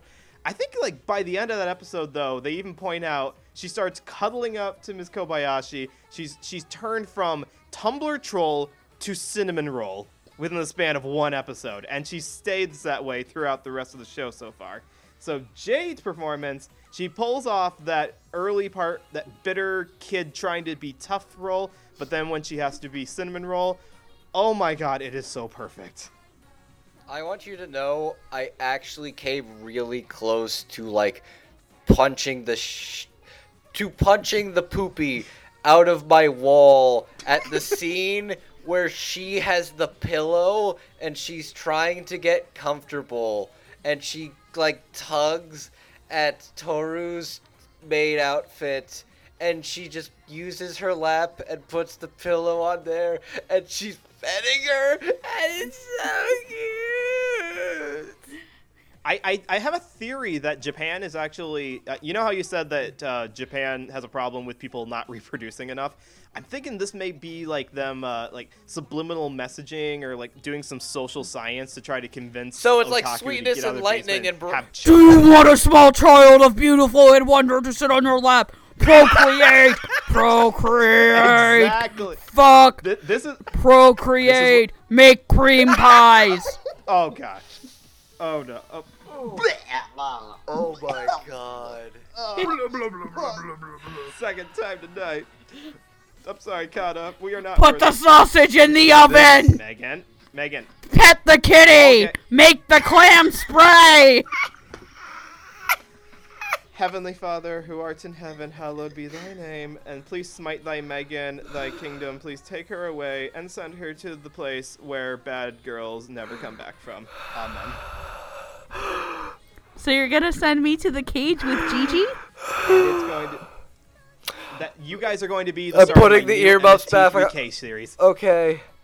We, we, In the cage with Gigi. Yeah. we need we need to we, the, the the little the little electric child has almost finished charging her battery for us to I to love move that on. part of her. Just like a vibrator. she- like, she's- uh, It's so cute.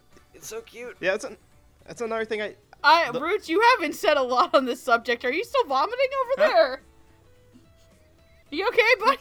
I, I kind of blacked out there. Good. Good. I don't think you want to remember that. Okay.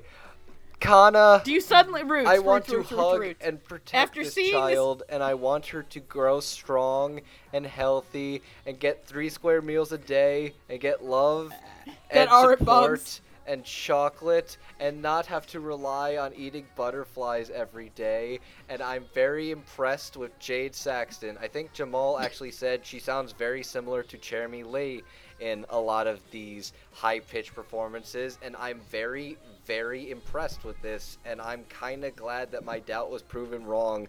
Thank you very much, Jade. Oh God, I just, I just, I, I can't hold all these. Why can I not hold this dragon making a child? I want, cream I want her to pie. be safe. KyoAni has been building up to this for their entire existence. They're Roots, how do you Well, feel? you know, kind of riffing off of what Andrew said, I I saw the listing and I was kind of worried it would sound a bit too old. But um it's not quite there, but it's not as bad as I thought it would be. like like what would you tweak about it to get it just there? I I really don't know because you know, as I said in the predictions, um, getting kids rules is kind of hard. Mm-hmm. I don't think there's much she could do to improve it. I, and I don't want to say it's a it, she did a bad job because that's not Right, what I'm right. saying at all. No, I got. Now, are you? Could it be that you're comparing her performance to the Japanese archetype that is this uh, quiet, adorable little girl role? That, you know what? Yeah, that's probably that's probably it. It's a very Okay. Japanese sounding moing thing as well. So it's like I feel like e- even as good as it is, it was always going to sound not quite there as they did it in like the Japanese.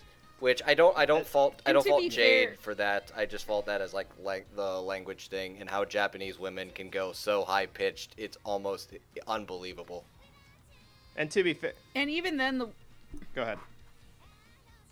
and even then, I was gonna say her Seiyu Maria Na- uh, Naganawa has only been voice acting for about three years, so she's relative. She's actually, I believe, Andrew is the only one she's older, younger than. I every time I see the new newer voice actors and actresses added to lists, I keep feeling older and older. She's also, she unfortunately was also had to be in Divine Gate. Well, that that should earn her a Medal of Honor. Well, we, we can't we can't let the baby child see Divine Gate, so we need to move on before she's exposed to Divine Gate. hmm You're doing great, Jade. Keep it up. And please please help this child grow strong. Please please send her send her something to eat. She c- sh- please let let her have a good diet. Please.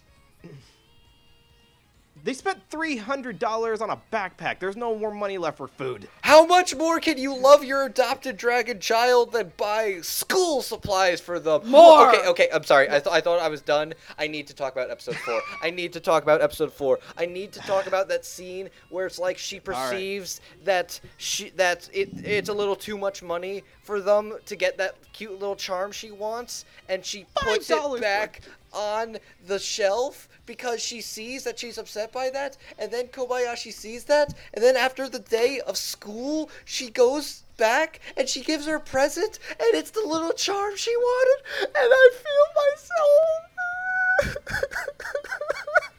anyway, while Andrew has a meltdown over here, You're, you're Um, getting heart goo all over the chat, Andrew. He's oogoing all yeah, over the I'm chat. gonna need to Anyway, shower this heart goo off. Yeah. Ugh. so uh, so uh, Noah, my diagnosis for getting the ugu off you is to throw yourself into Lake Michigan because the pollution of America and the capitalism corruption will save us. And, and uh, me and uh, Roots thing. Fortunately, we're gonna have to treat it next month by uh, drowning yourself, uh, covering yourselves in sea bags, and throw yourselves in the Boston My Harbor. room- I thought Roommate's- just gonna. My roommate is gonna you drink. kick Or my as I ass like to call it, tomorrow. Saturday. Damn, your Saturdays are much more interesting than mine. All I do is chase around a sick pussy. Speaking of, Cat. I, there's gotta. Speaking of things that chase pussy, Let's- Toru. Thank you. I, Okay. I, I didn't want to make the tasteless joke. Thank you for making it for me. all right, Thank you're Let's talk fucking about Toru. welcome. Now I can swear again. Uh, Toru. Toru is the particular dragon maid in Miss Kobayashi's Dragon Maid. She is a bit eccentric, a little bit jealous, but jealousy isn't her best color. And she's also got a bit of a past to her that is hinted at. Is hinted at that she was hurt by humans, and she's also a little bit uh, growly, growly, McGrow, growl. Uh, so my predictions for Toru were Bryn Apprill because she's adorable and blonde and cute. Uh, because she could be a bit aggressive, but not like super like. Okay, she does kind of want to rip peop humans' paces off sometimes. Yeah, but uh, I actually had Jade Saxton here. Um, it, it would have fit. I, I, also see it. had Alexis Alexis Tipton, uh, for a lot of the same reasons, and then my dark horse was actually Lauren Allison. Um, being that Lauren Allison's only done one really big role that a lot of people would know her in, and she was really cute, and I think it would have worked for Toru really well because Toru uh, had this kind of voice to it, and that actually was a character named Chess Belle in Seraph of the End. I'll take your word for it.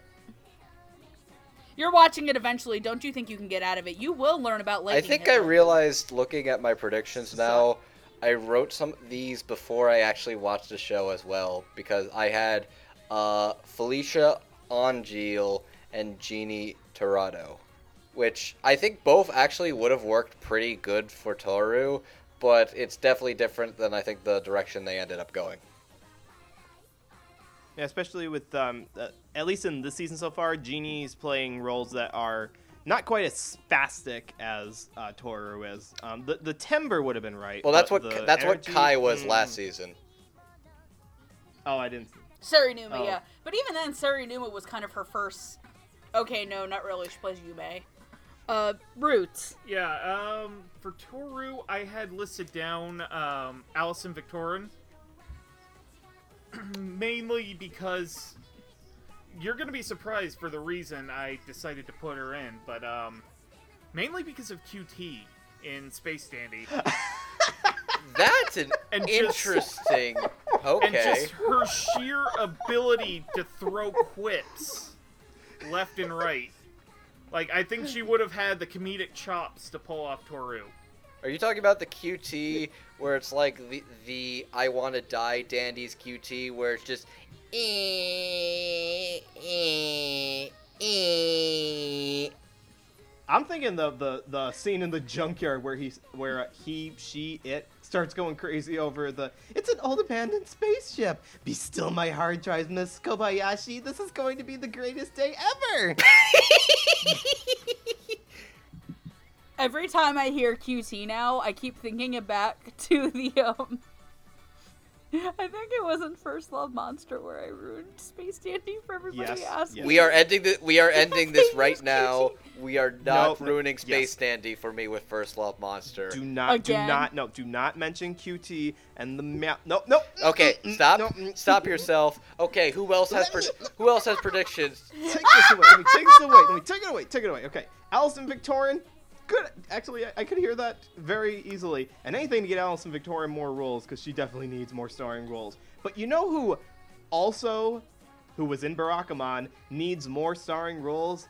The person who I put as my voice actress to keep an eye on for 2016, and that was Lindsay Hale who was Miwa in Barakamon, who had the same level of youthful enthusiasm, tiny bit crazy, and just really inter- a really interesting voice to listen to that I really wanted to be Toru before I knew anything about the show other than the fact that she was a crazy dragon maid. All right, so that with everyone's predictions. So, who is playing Toru is Miss Sarah Wiedenheft.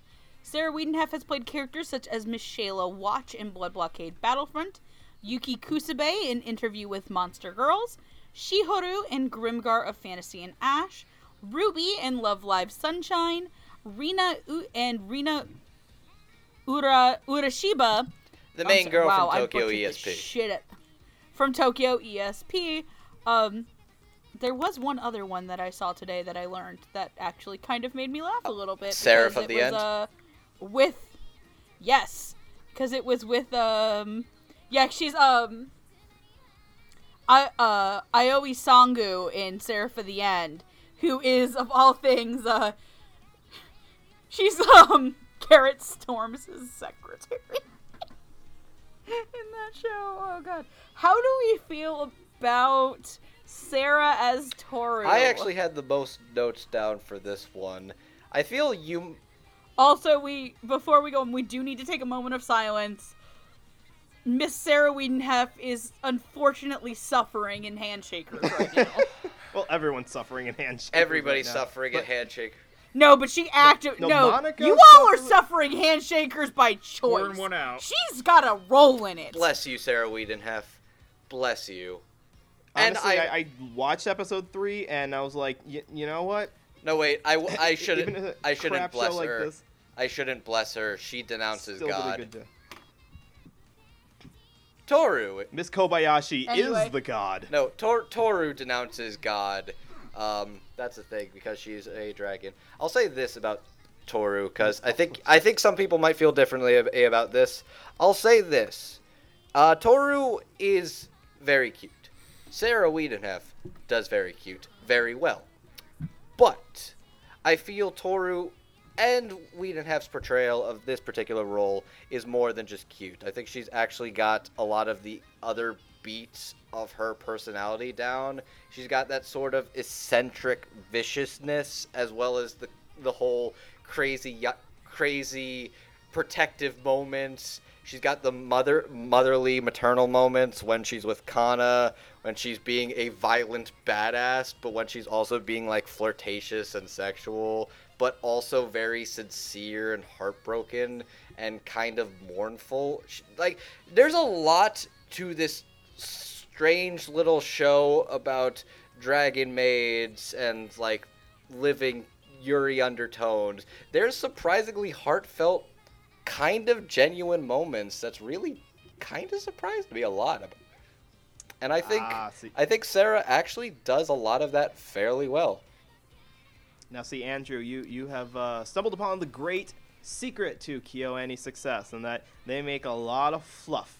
But inside that fluff, they tuck in tiny little moments of sincere, genuine heart pullingness. Not enough to make the show as good as it probably could be, but just enough to make you want to buy all of the merchandise. The three the three books of Nietzsche Joe in my room is doing wonders for that. Anyways, uh, I, b- I believe there are some other opinions about uh, Toru as well, and I'd very much like to hear them. I'll just come out. I Oh, Do you, you want to go? oh no, I was gonna ask Roots if he wanted Oh, to go first. oh, first. sure, sure, sure, sure. Um, you know, like you had said at the beginning, um, at the be- at that point in episode one where they're in the bar, sh I, I do think she got a bit too nasty.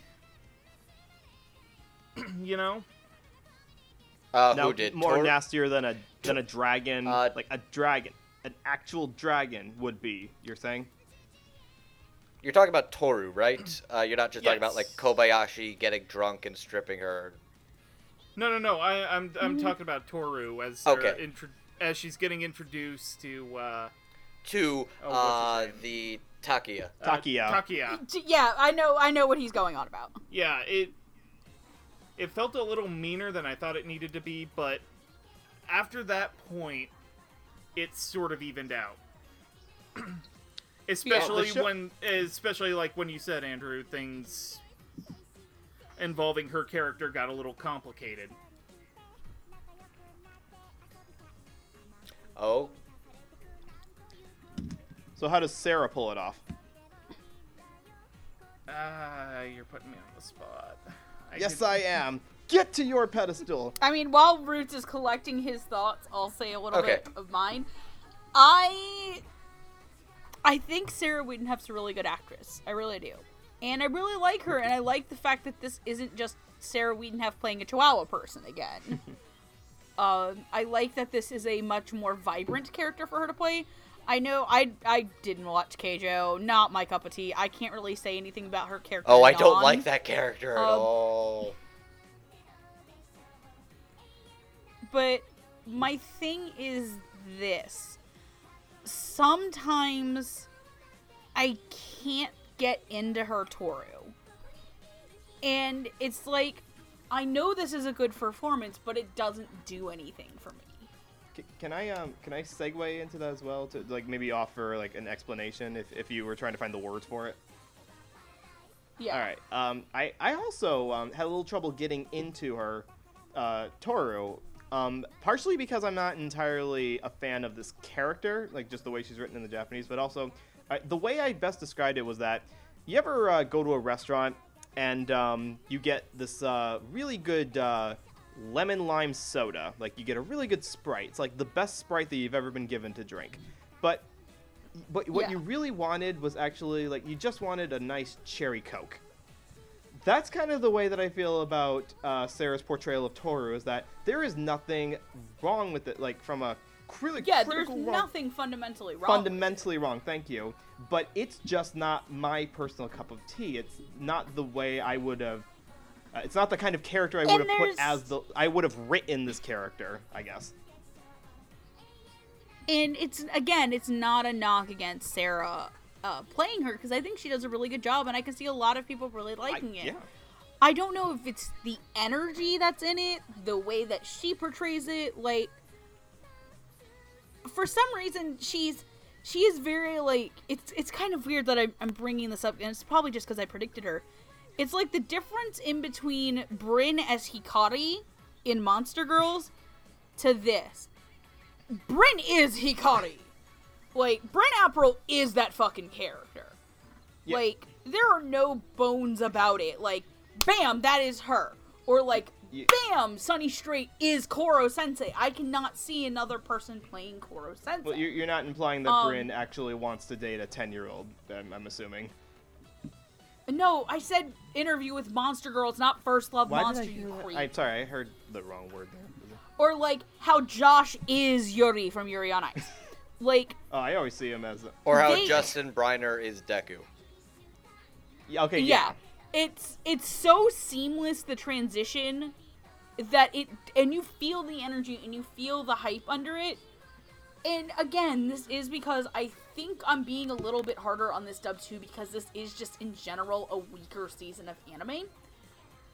I don't think Sarah slots into Toru as easily. It fits and it works, but it's not the thing I need to turn It does- on. it doesn't- car. It's not. It's, It doesn't click into place, click, snap, boom.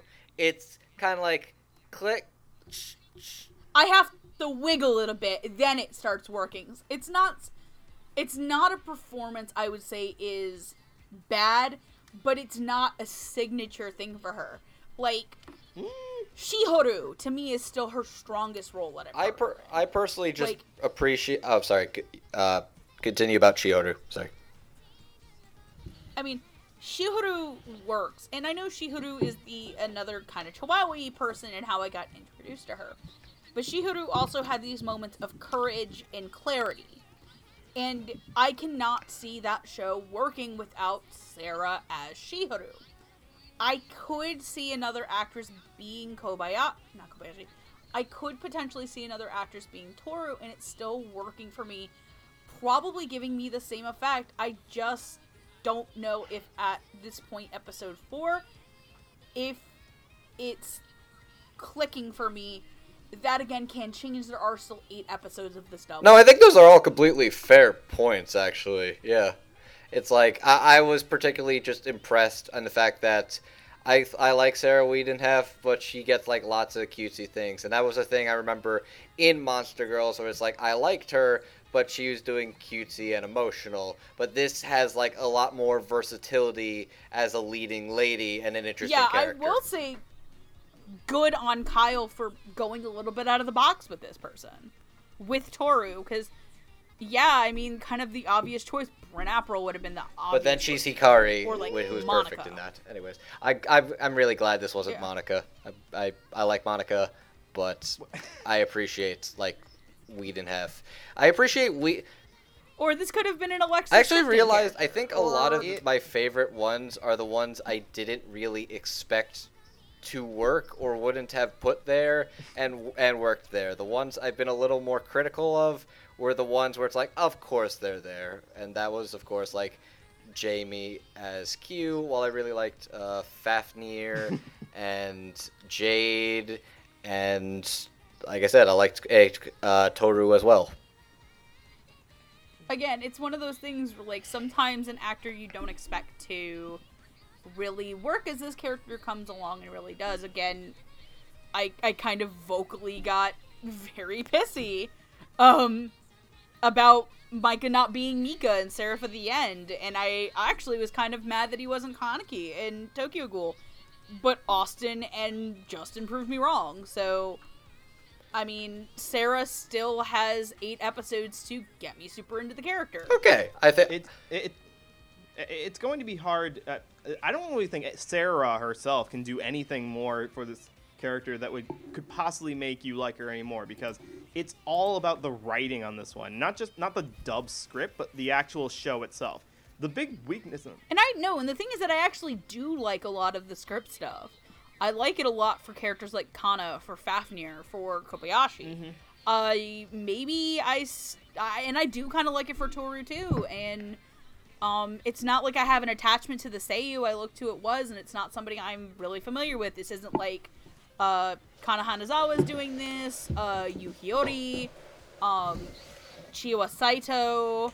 It's not like one of them are really one of them is doing this. Especially if it was like Chiwa Saito, it would Okay. lost my shit.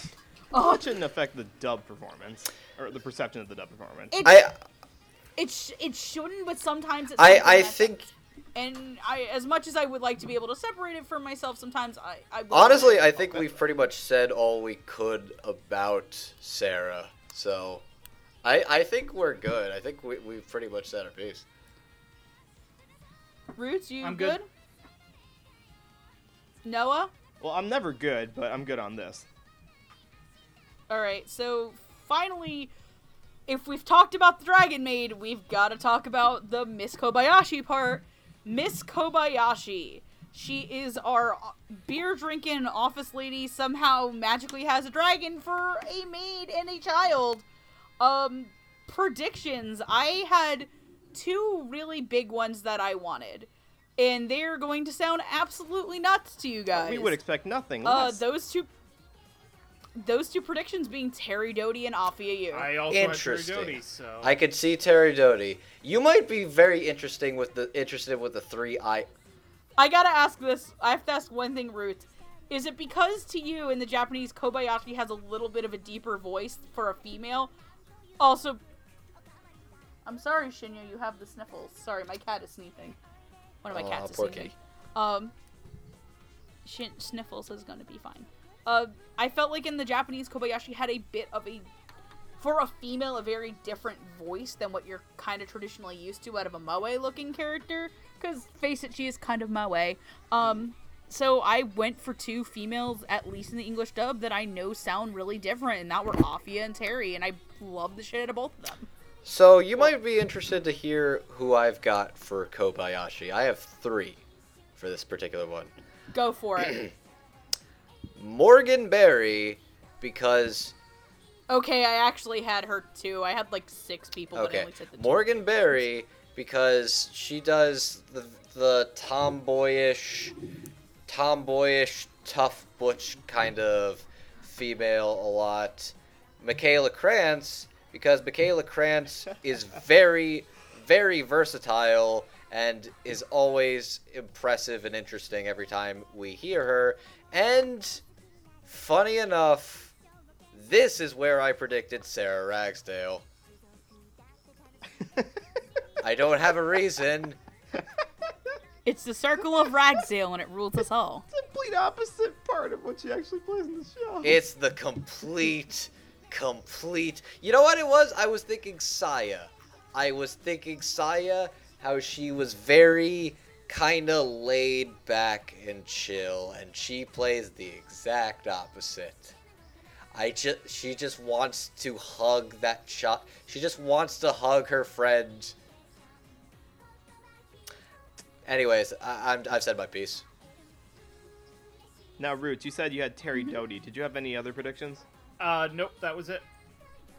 Mainly because of her lower voice register, and um, also because of oh god, what what is her character's name? Uh, Kirara.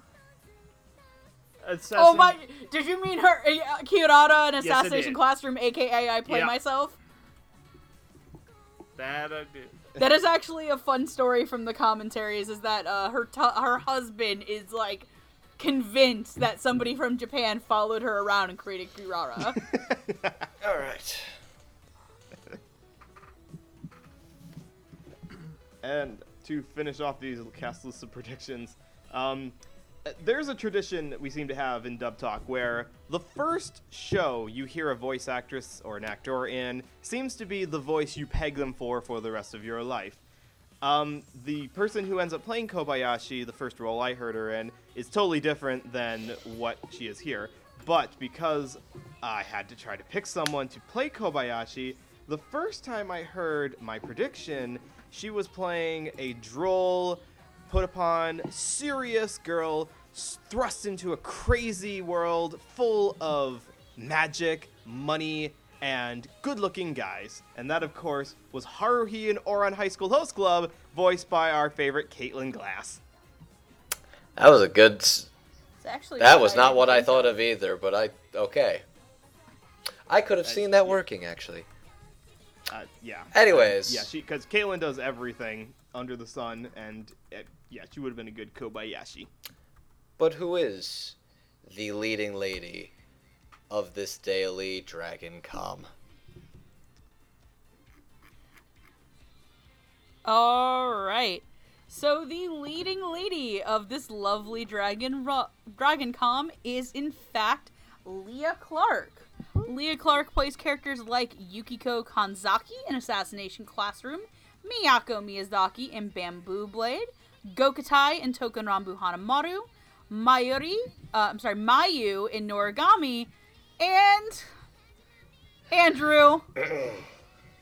Do the thing! So, friend hey, Noah, Noah, this is for you. I ha- just have to say, why don't you just jack off into a bottle of formaldehyde and call it our firstborn? She is Hummingbird in Deadman Wonderland. I mm. literally called him at work and asked him to do the line just because you're in this. I've had this Noah. prepared for four hours. Go watch Deadman Wonderland, if nothing else than just for that one line.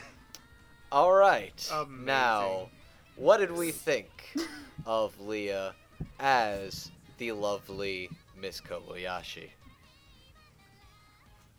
It taught me that I need to stop underestimating Leah because, like I said before, the first time I heard her was as the shepherdess in Spice and Wolf, and that w- I pegged her for a while as being uh, the the softer spoken, uh, almost like the the unrequited love interest characters in shows. I've been proven wrong over and over again on that front, especially in a role like this where I love listening to her speaking. Even something so droll and dry you would think would be so boring, it's really not. I will say this: I am highly fucking impressed with Leah Clark's range. Um, like, actually, it's actually quite terrifying because Kanzaki, Miyako, Mayu, and Hummingbird are I- all women. I think the way you know an actor is really versatile in their range is that you can't pick out which is their actual voice. Here's the thing, though. One of them I said was Gokotai from uh, Token Ranbu, and we're doing an episode on this. And I know Roots, Roots, you've seen it, right?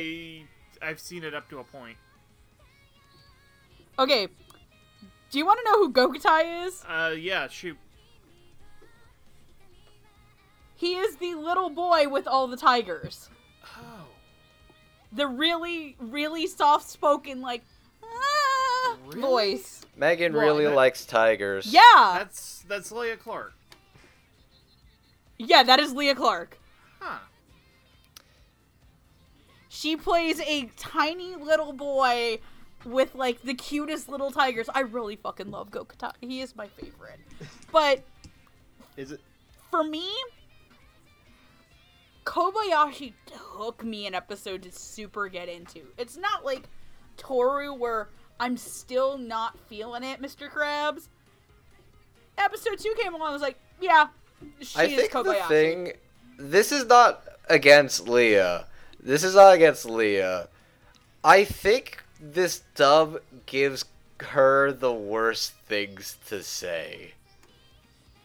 yeah, It literally every single problem I've had with this script and adaptation of this dub has all had to come from Leah.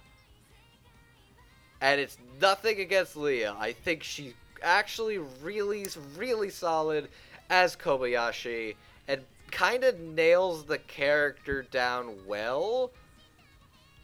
But she says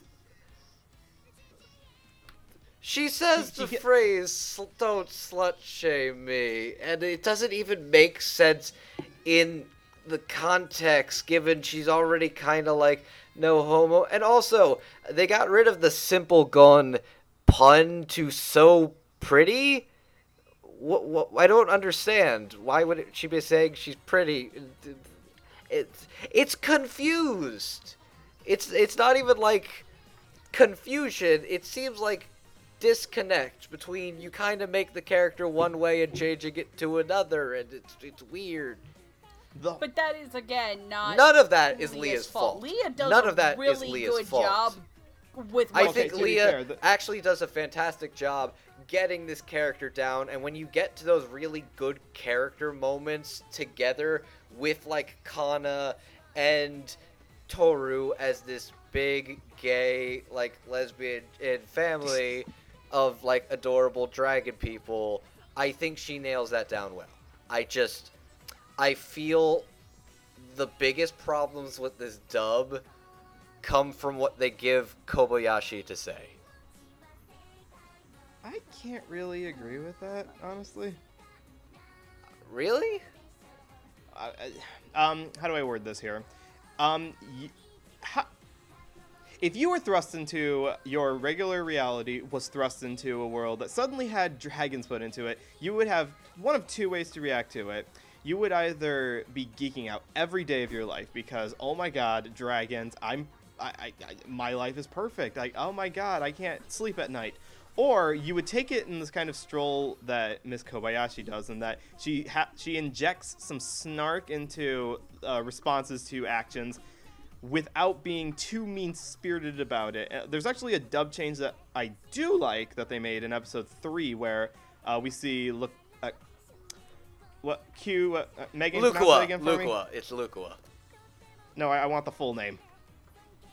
Thank you. Quetzalcoatl. Quetzalcoatl shows up, and in the subtitles, uh, her outfit, which is very revealing, uh, Kobayashi refers to it as says, "It's kind of slutty, don't you think?"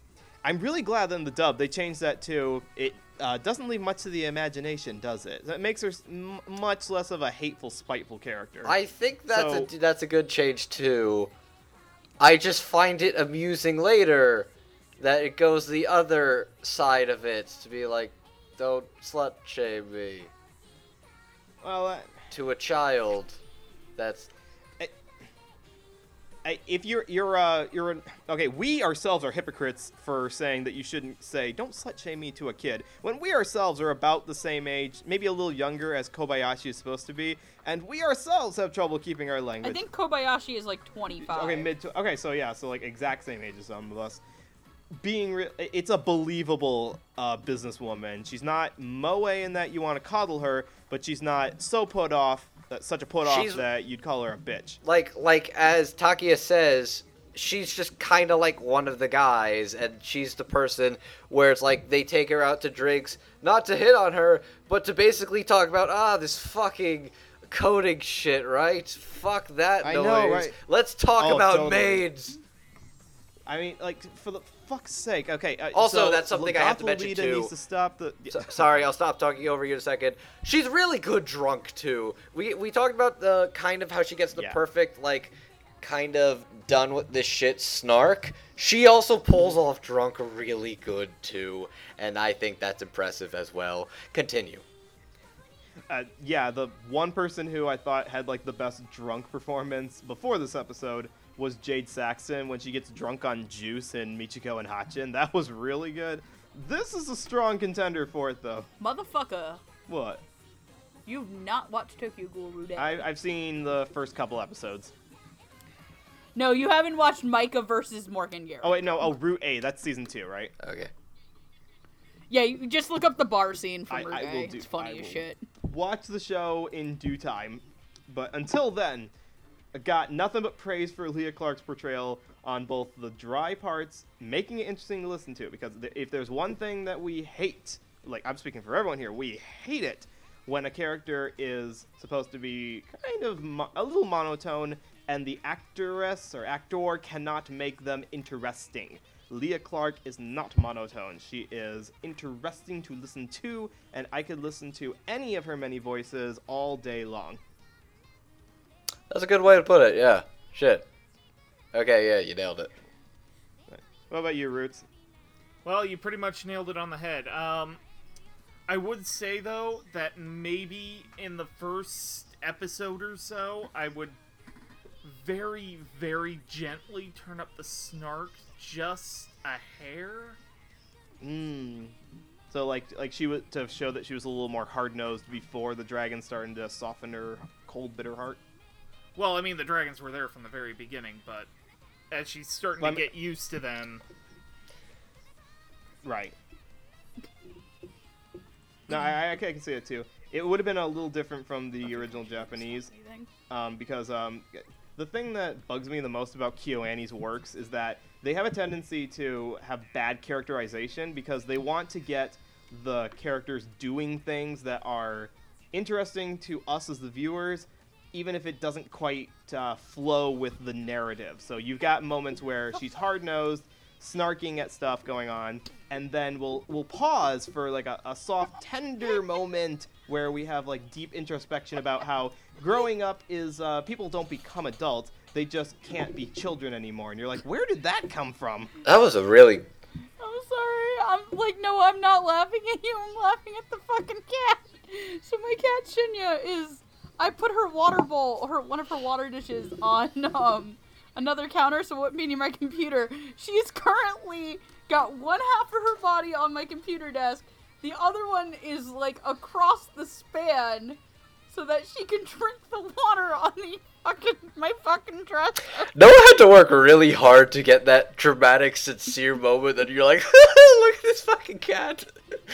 I'm really sorry, Noah, but that was actually It- quite it's beautiful. Okay. I'm, I'm used to it. All right. Like I said, I didn't do anything wrong. What what did I do to deserve this? You know what you got? Nothing. You know what no, you were but I rewarded actually. with? Kana. Aw, thank you. Oh, now you walk across the thing, you fucking cat. Anyway. Yeah, I think we pretty much said it with Leah. I think she's great. I just I have very various problems with this script that's less her fault. But I think the actual actor portrayal of Kobayashi is No! pretty great. No, you fucking don't! And Megan Yeah, is nope. die, and then this this train is falling because Okay. the cat has assumed conductor control. Yes, Megan. No, she was Editor's about to note. do that thing where you No, know. editor's note. Megan was thus fired from the podcast and was moved over to Cat Talk, our brand new project where we talk about nothing but cats for three hours. Is is this like how the people from Prince No, of sh- in Egypt were doomed to the Shrek mines? Yes. Yes, if you if, What's, what was it called? Getting Shrek. Shrek? if you Megan, if you you're about to get good, uh, Shreked. No, don't Shrek me. I'm Into the the host. cat chamber with I'm you. the- No, she was doing the thing where you know where like cats bat Yeah. something off a table. She was about to do that with a thing of water. That would have been a mess. Okay. Yeah, exactly. That's why I was like, no, Alright. no, bat Shinya. Nonetheless, All right, okay, I love let's- you yourself anyway. before you Shrek yourself. All right, I think I think Kobayashi needs to sober up a little I- bit. Anyway, um, I kind of, I really do agree, especially with Noah's sentiment about KyoAni and how they do things. Like, I mean, I've watched Free, I've watched Kyo Beyond the Boundary, which was actually probably like their most dramatic things. Eventually, we're all going to see a silent voice. Oh God! voice. Please, somebody Oh, license yeah. that in America. Fucking please! Every other country's gonna they get it before will. us. They will. Every other country got your name before us. We still haven't fucking got Okay, that. to, yeah. But uh, And it, yeah. to to kind of bring what Andrew and Noah said to kind of a final thoughts on the show itself. Um honestly I I really enjoy the content of Miss Kobayashi's Dragon Maid a lot. I think it's a very thoughtful show while being very funny and very cute and very interesting cuz I fucking love dragons. At the same time, I think the dub suffers a lot of missteps. It's imperfect. It's serviceable, but imperfect.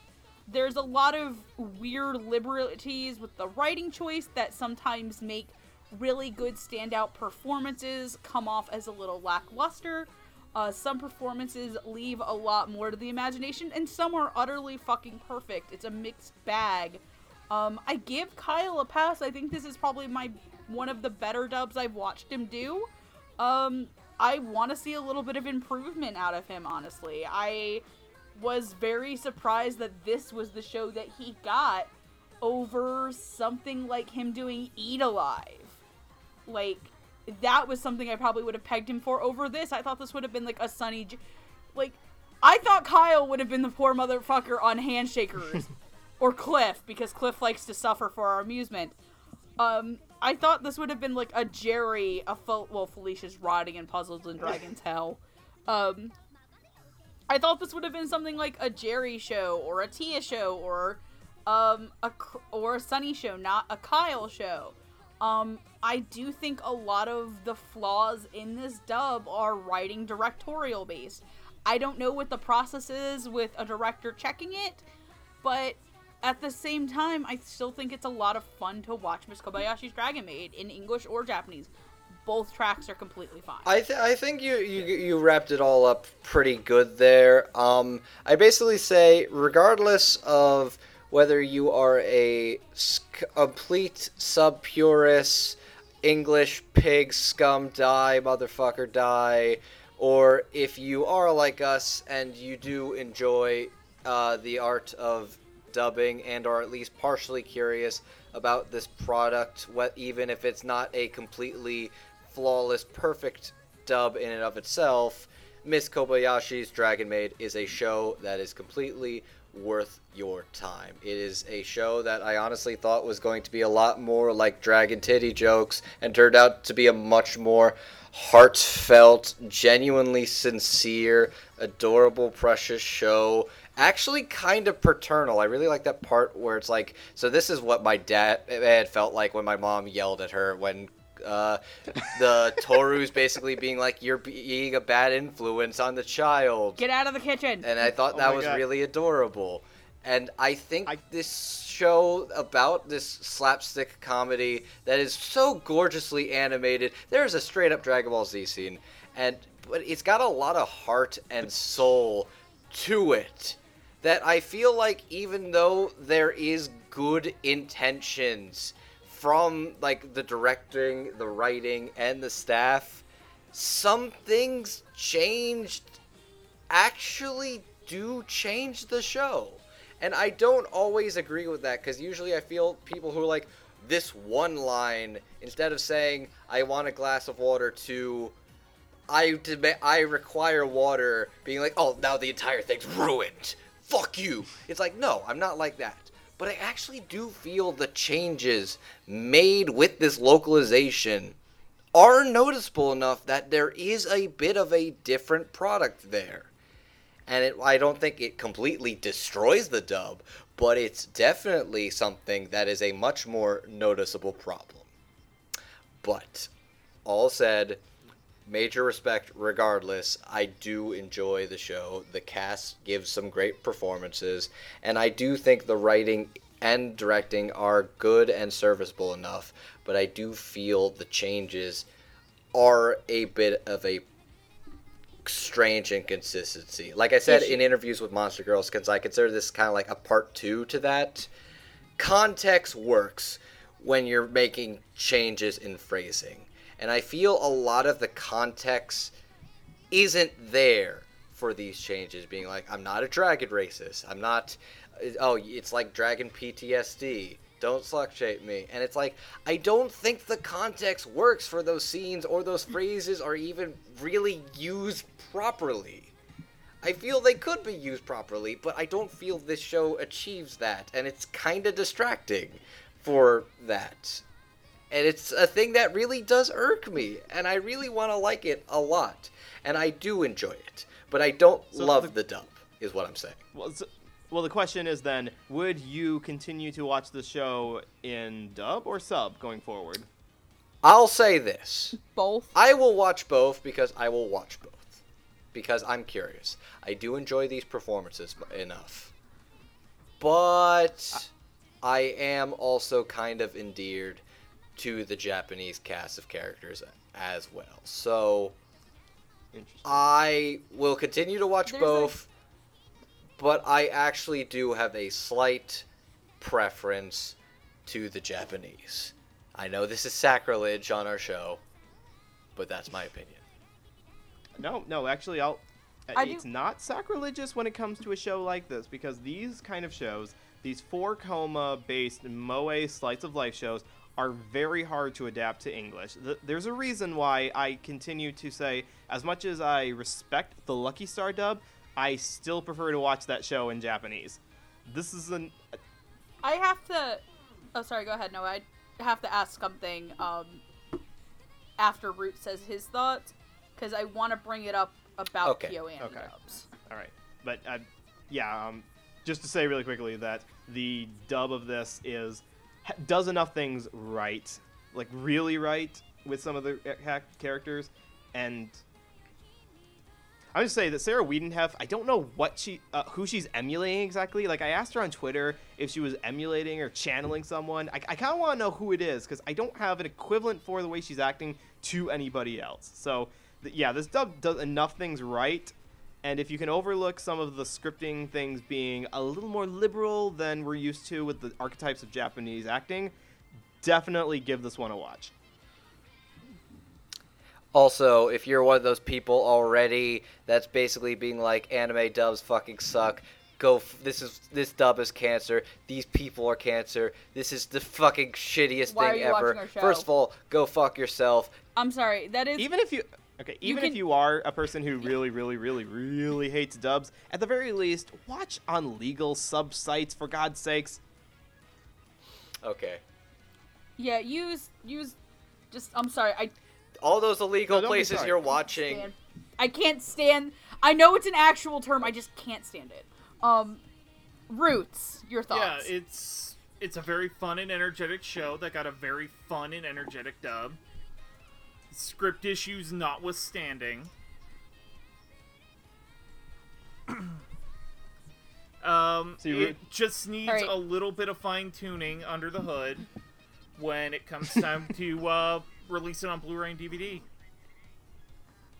Okay. You guys nailed what I was gonna say on the head. Pretty good. So- sorry hey i'm also buying roots of beer at No. ab and i'm not even going Now I do want to ask this because it is a KyoAni show, and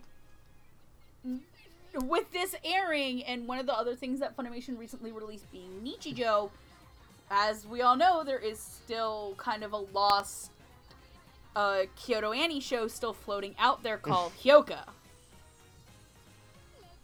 yeah. Do you think the re and I, I kind of want to ask this hypothetically. This is not saying that Funimation gets Hyoka's license, or if somebody has it, you can correct me if I'm wrong. Uh, does the reaction that Kobayashi is giving people, especially with honestly a lot of Funimation KyoAni dubs, you also have to remember they did they did free, and that was a dub that had a lot of backlash to it. Do you think that if they get Hyoka, do they have to make the decision to sub only release it, or do they put the chance? Yoko's also the not reason- really a. Oh, sorry. I, I know the question was for Noah, but I also just want to say that one's much more of like a teen, like a drama mystery, while these are a lot. And I will, yeah, because I say that because I say that owning another KyoAni dub, being Beyond the Boundary, which was really fucking good, but that's because Beyond the Boundary wasn't based off a four koma mm-hmm. series. It was a legitimate action drama Yeah. show. yeah uh, even though KyoAni has uh, this archetype uh, that people peg him for for being um, uh, disposable pretty moe pandering shows which is true of their art style from a lot of times but the shows that they make have varied a lot more since they broke out of the style which i think nichijou was actually the show that made them decide yeah we should probably diversify a little bit because that show was moe heavy super japanese and made no money.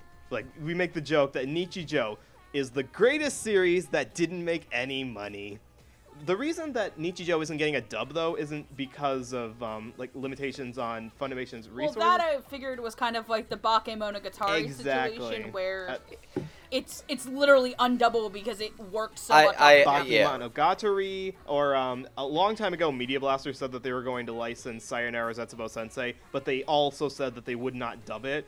This would be another instance of that too. Okay. So, to, to answer your question about would they dub Hyoka or not, because it's not so tied to Japanese jokes and it is translatable, and uh, given that Funimation is uh, dubbing Gosick, which is another one of those rescued shows that came out recently that we heard about recently, yeah, I think they probably would dub Hyoka. Okay. Root, your thoughts on this? On the uh, on Kyoka. Um, yeah, if I recall, there was mention of some wordplay in Japanese. In particular, the title, because there's a a situation where Netflix Japan has it, and um, when the name got translated into English, it didn't end up being Hyoka. It was translated kind of awkwardly as frozen dessert. like that is the actual title it is being given on Netflix That, in that- Japan. What the I'm suddenly fuck? hungry for the the mint show- chocolate chip in my fridge. that doesn't even make sense in the context of the show. Like the, the title of the show has something to do with the literature club, doesn't it? Um, I believe it's uh, I want to say it's a double entendre. It's a book club. I, I didn't see it when it was uh, uh when it was simulcasting.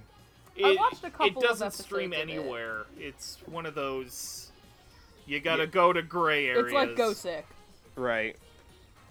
Well, okay, if there's enough interest for Funimation to pick it up, then there would be, probably be enough interest to just dub it. hopefully to kind of wrap up this conversation hopefully the sales of things like nichijou uh gosick in may and the streaming success of miss kobayashi's Dragon Maid as well as things like free and free eternal summer will kind of convince them to maybe grab it uh, but we've been going on Please for buy quite a Nichijou. Please buy Nichijou. about Please buy show. Nichijou. That's all I'm gonna say. This any No, you're right, because like I said, Yeah. Nichijou made no money in Japan, so for the love of goodness, please Let's give like, it some money. I think it's doing pretty well in America. it's sold though, out. guys. It's manga anime combo on Right Stuf. So I think that's a good sign. Yeah.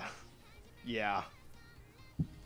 I am personally buying a copy at Anime Boston. So, uh, there we go. So, uh, if you like our dog and pony show, you can follow us here at the Dub Talk channel.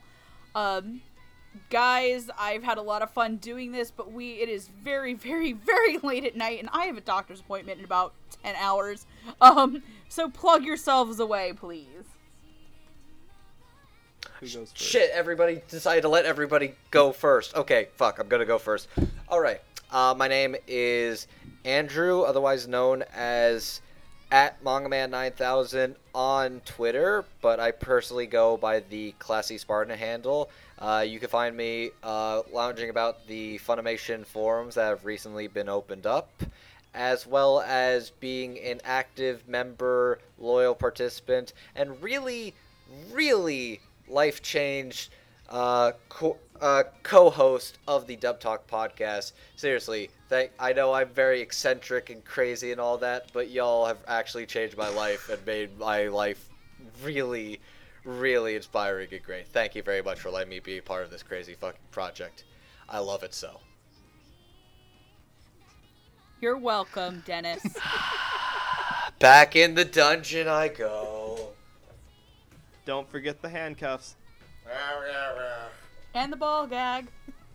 Okay, so anyway, um, you can find me on Twitter at Roots of Justice. I also kind of hover around the Funimation forums, occasionally Reddit, and um, I got a blog, uh, Roots of Justice Anime Time blog show at uh, WordPress, I believe. Haven't really done anything with it yet.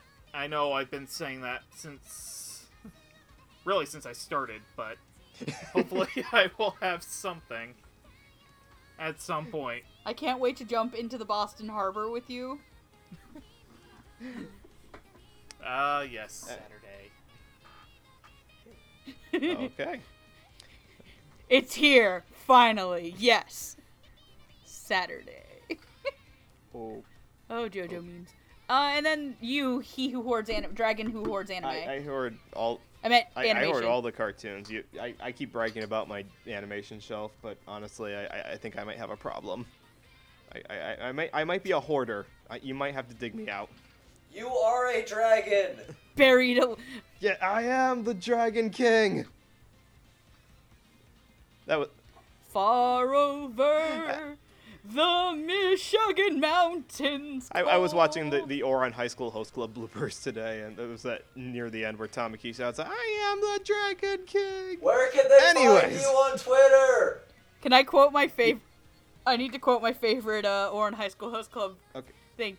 It flew away. Get my gun. fine. You quote that. I'll quote my favorite part here, which is um, uh, oh shoot, God, I forgot which one it was. It was oh yeah, it was um where Tamaki's uh using the hammer. He's like, I bet you didn't know, but this is the first time I've used. You know what this thing? It was this thing called anyway. This is the first time I've ever used a screwdriver. It's funnier in context. Anyways, when I am not being subjected to the tortures of the Dub Talk members or gagging on the ball gag while being forced to watch Fujoshi stuff for Dub Talk, you can also find me at Noah Clue on Twitter, where I will either rant about people misspelling cell animation. For God's sakes, people, it's C E L, not C E L L. Or posting pictures of my son Oliver because he Yeah. is best son ever. And if that uh, interests you anymore, I also have a YouTube channel, which is oh, youtube.com slash journey traveler, which I haven't updated anything for. I have a bunch of videos that are like I'm half really edited sorry. up that I re- really wanted to put up. And if I push myself to actually get some stuff done, and by that I mean give Megan the whip, hopefully I will be a lot more productive What? this year. That's Gigi. No, shit, no, no, me. I'm giving you the whip on this one. Tell me to do something with my life, Megan. Or at the very least, do something. Uh, do something in my life. Or at least do something with my YouTube channel. All right. Uh, All right, I guess it's my turn because I haven't done myself. Wow, wordings. My name is Megan. You can follow me at Queen Era 2 at on the Twitters, and you can find me and the gang over at Anime America Podcast, where we do top tens reviews and the likes. Uh, so I think we are the last group to officially finish up the winter block. Um, we have some other things coming. I think some of you all might want to didn't like some of you guys want to do after uh, there 13? there may be some dub reviews from the current season and previous season that'll be coming in due time. Specific. And with with that, I think I would like to thank you guys honestly for putting up with my bullshit and doing this so late at night. It is 1:30 in the morning.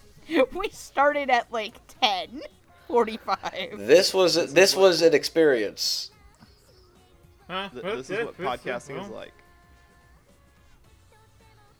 Well, with that, uh, dragons, say your goodnights. It's time to fly and otaku on, my friends. Please, please, please, please, please feed the child.